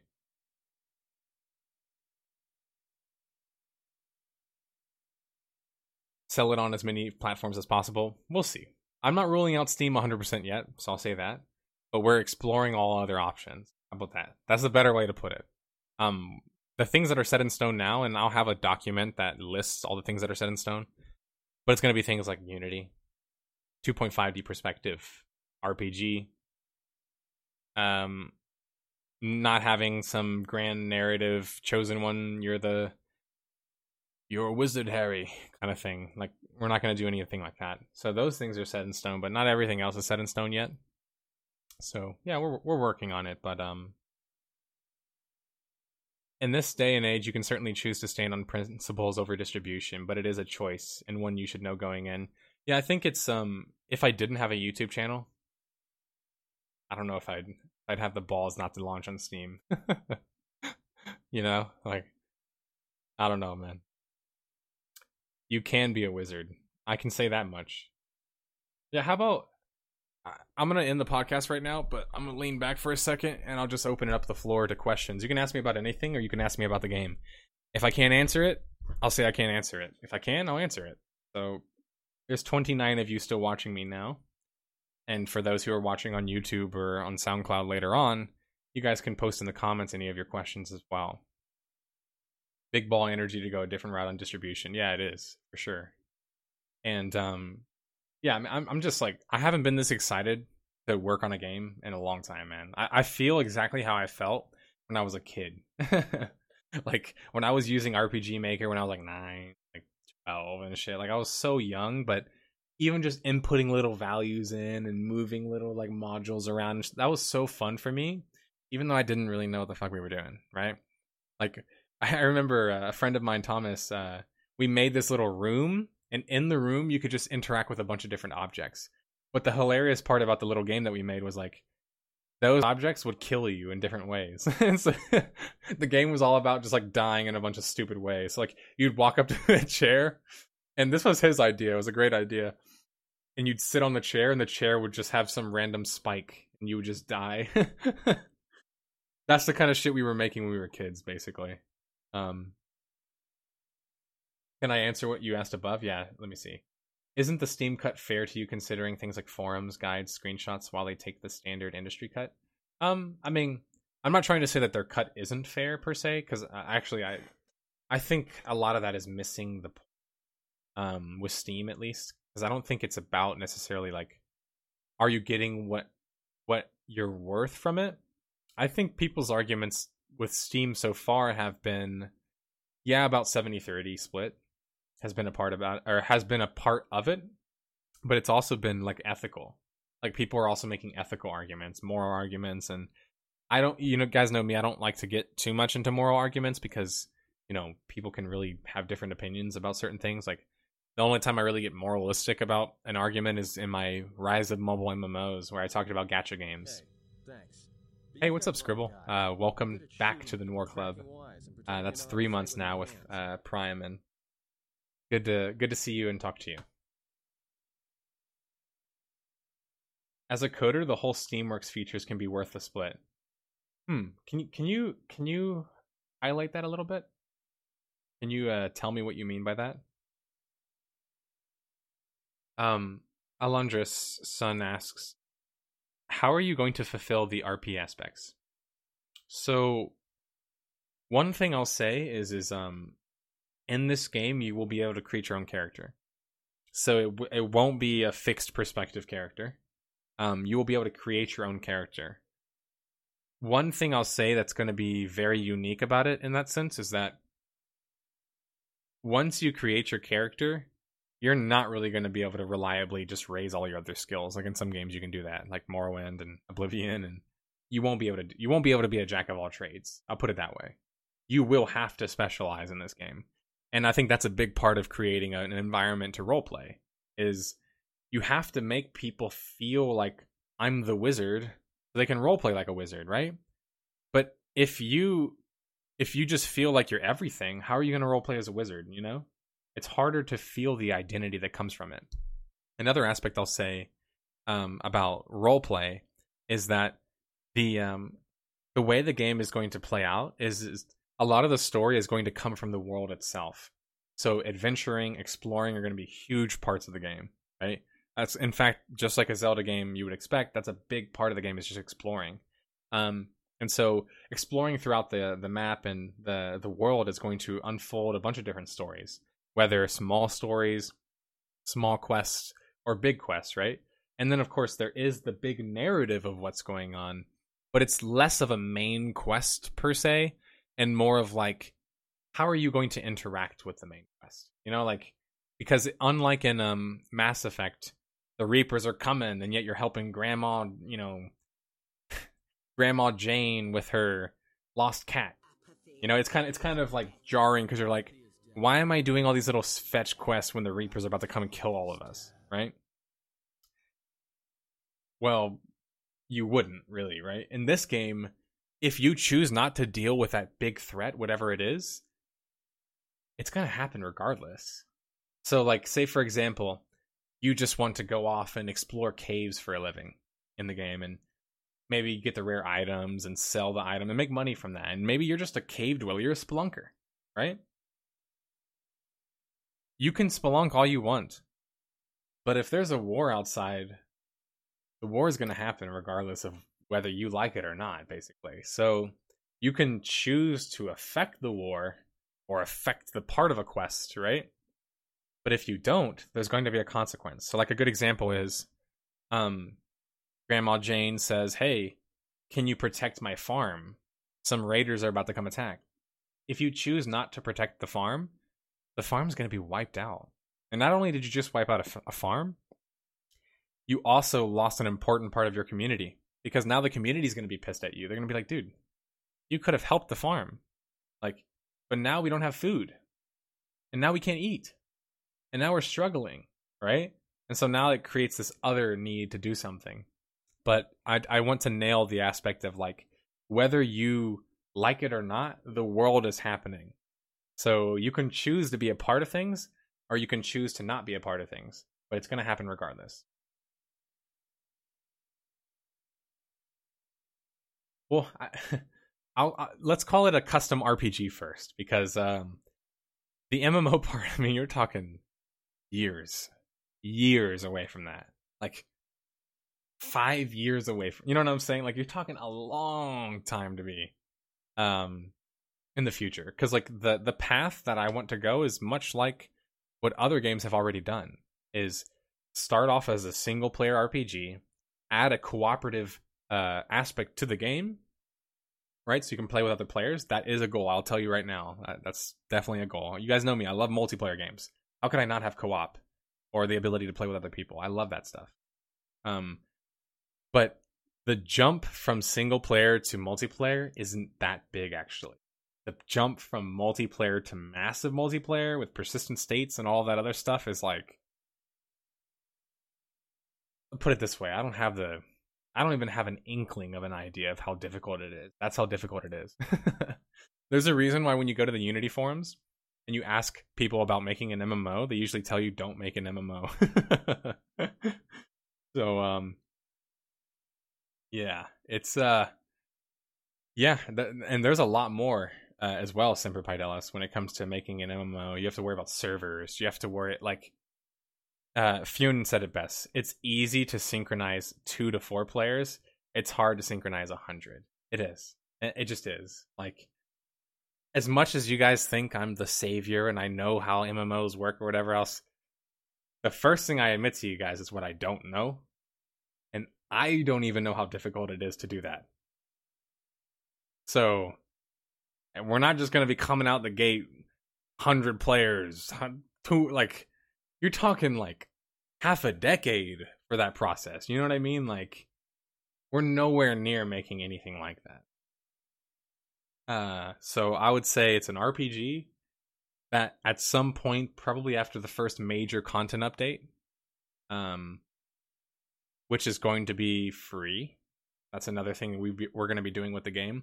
It's going to be a flat box price, higher box price, not higher than anything you've played already, but a higher box price. But all the content updates that come after that are going to be free. So when that content update comes, uh, it's going to add cooperative uh, modes to the game. Anything past that, I mean, yeah, like I said, I'm not. I can't even like like I can't even I don't know even know where to start, man. So I'm not even gonna think about any of that shit yet. I'm just thinking let's make a good RPG and then we can add the ability for you to play with your friends. So if you want to tell people we're making a cooperative RPG, I think that's fair. Um, but it won't be there at launch.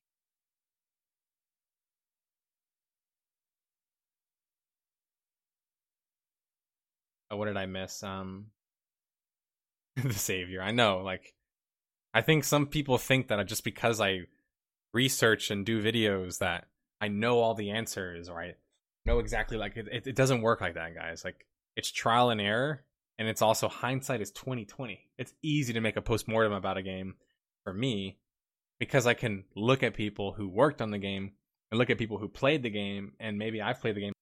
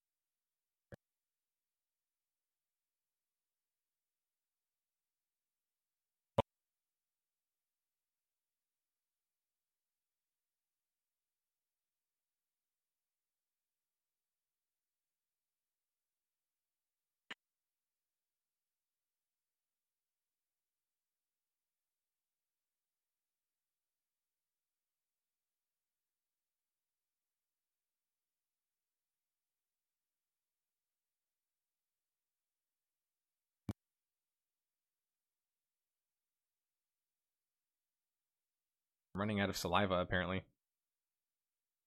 Their reason for their game being less mass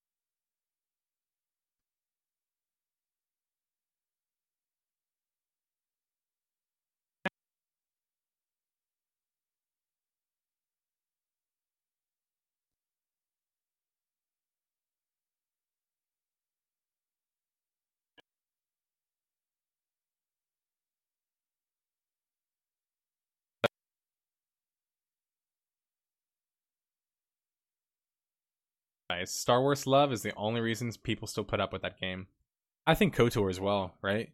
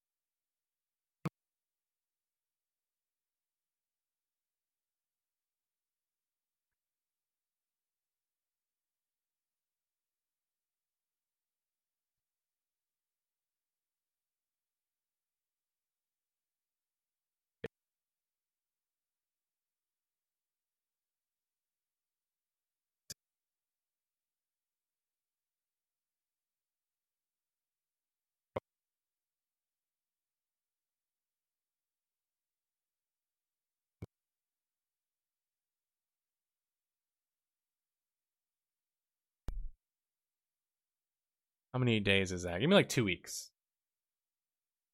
So like I'm, shooting for by the 27th. I want to have this figured out because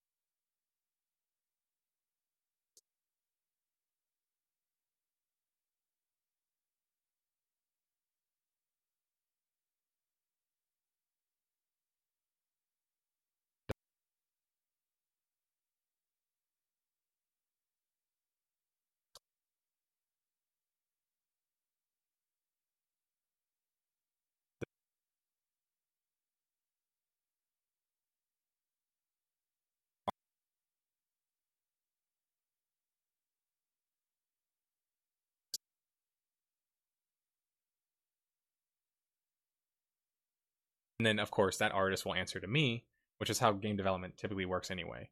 A lead designer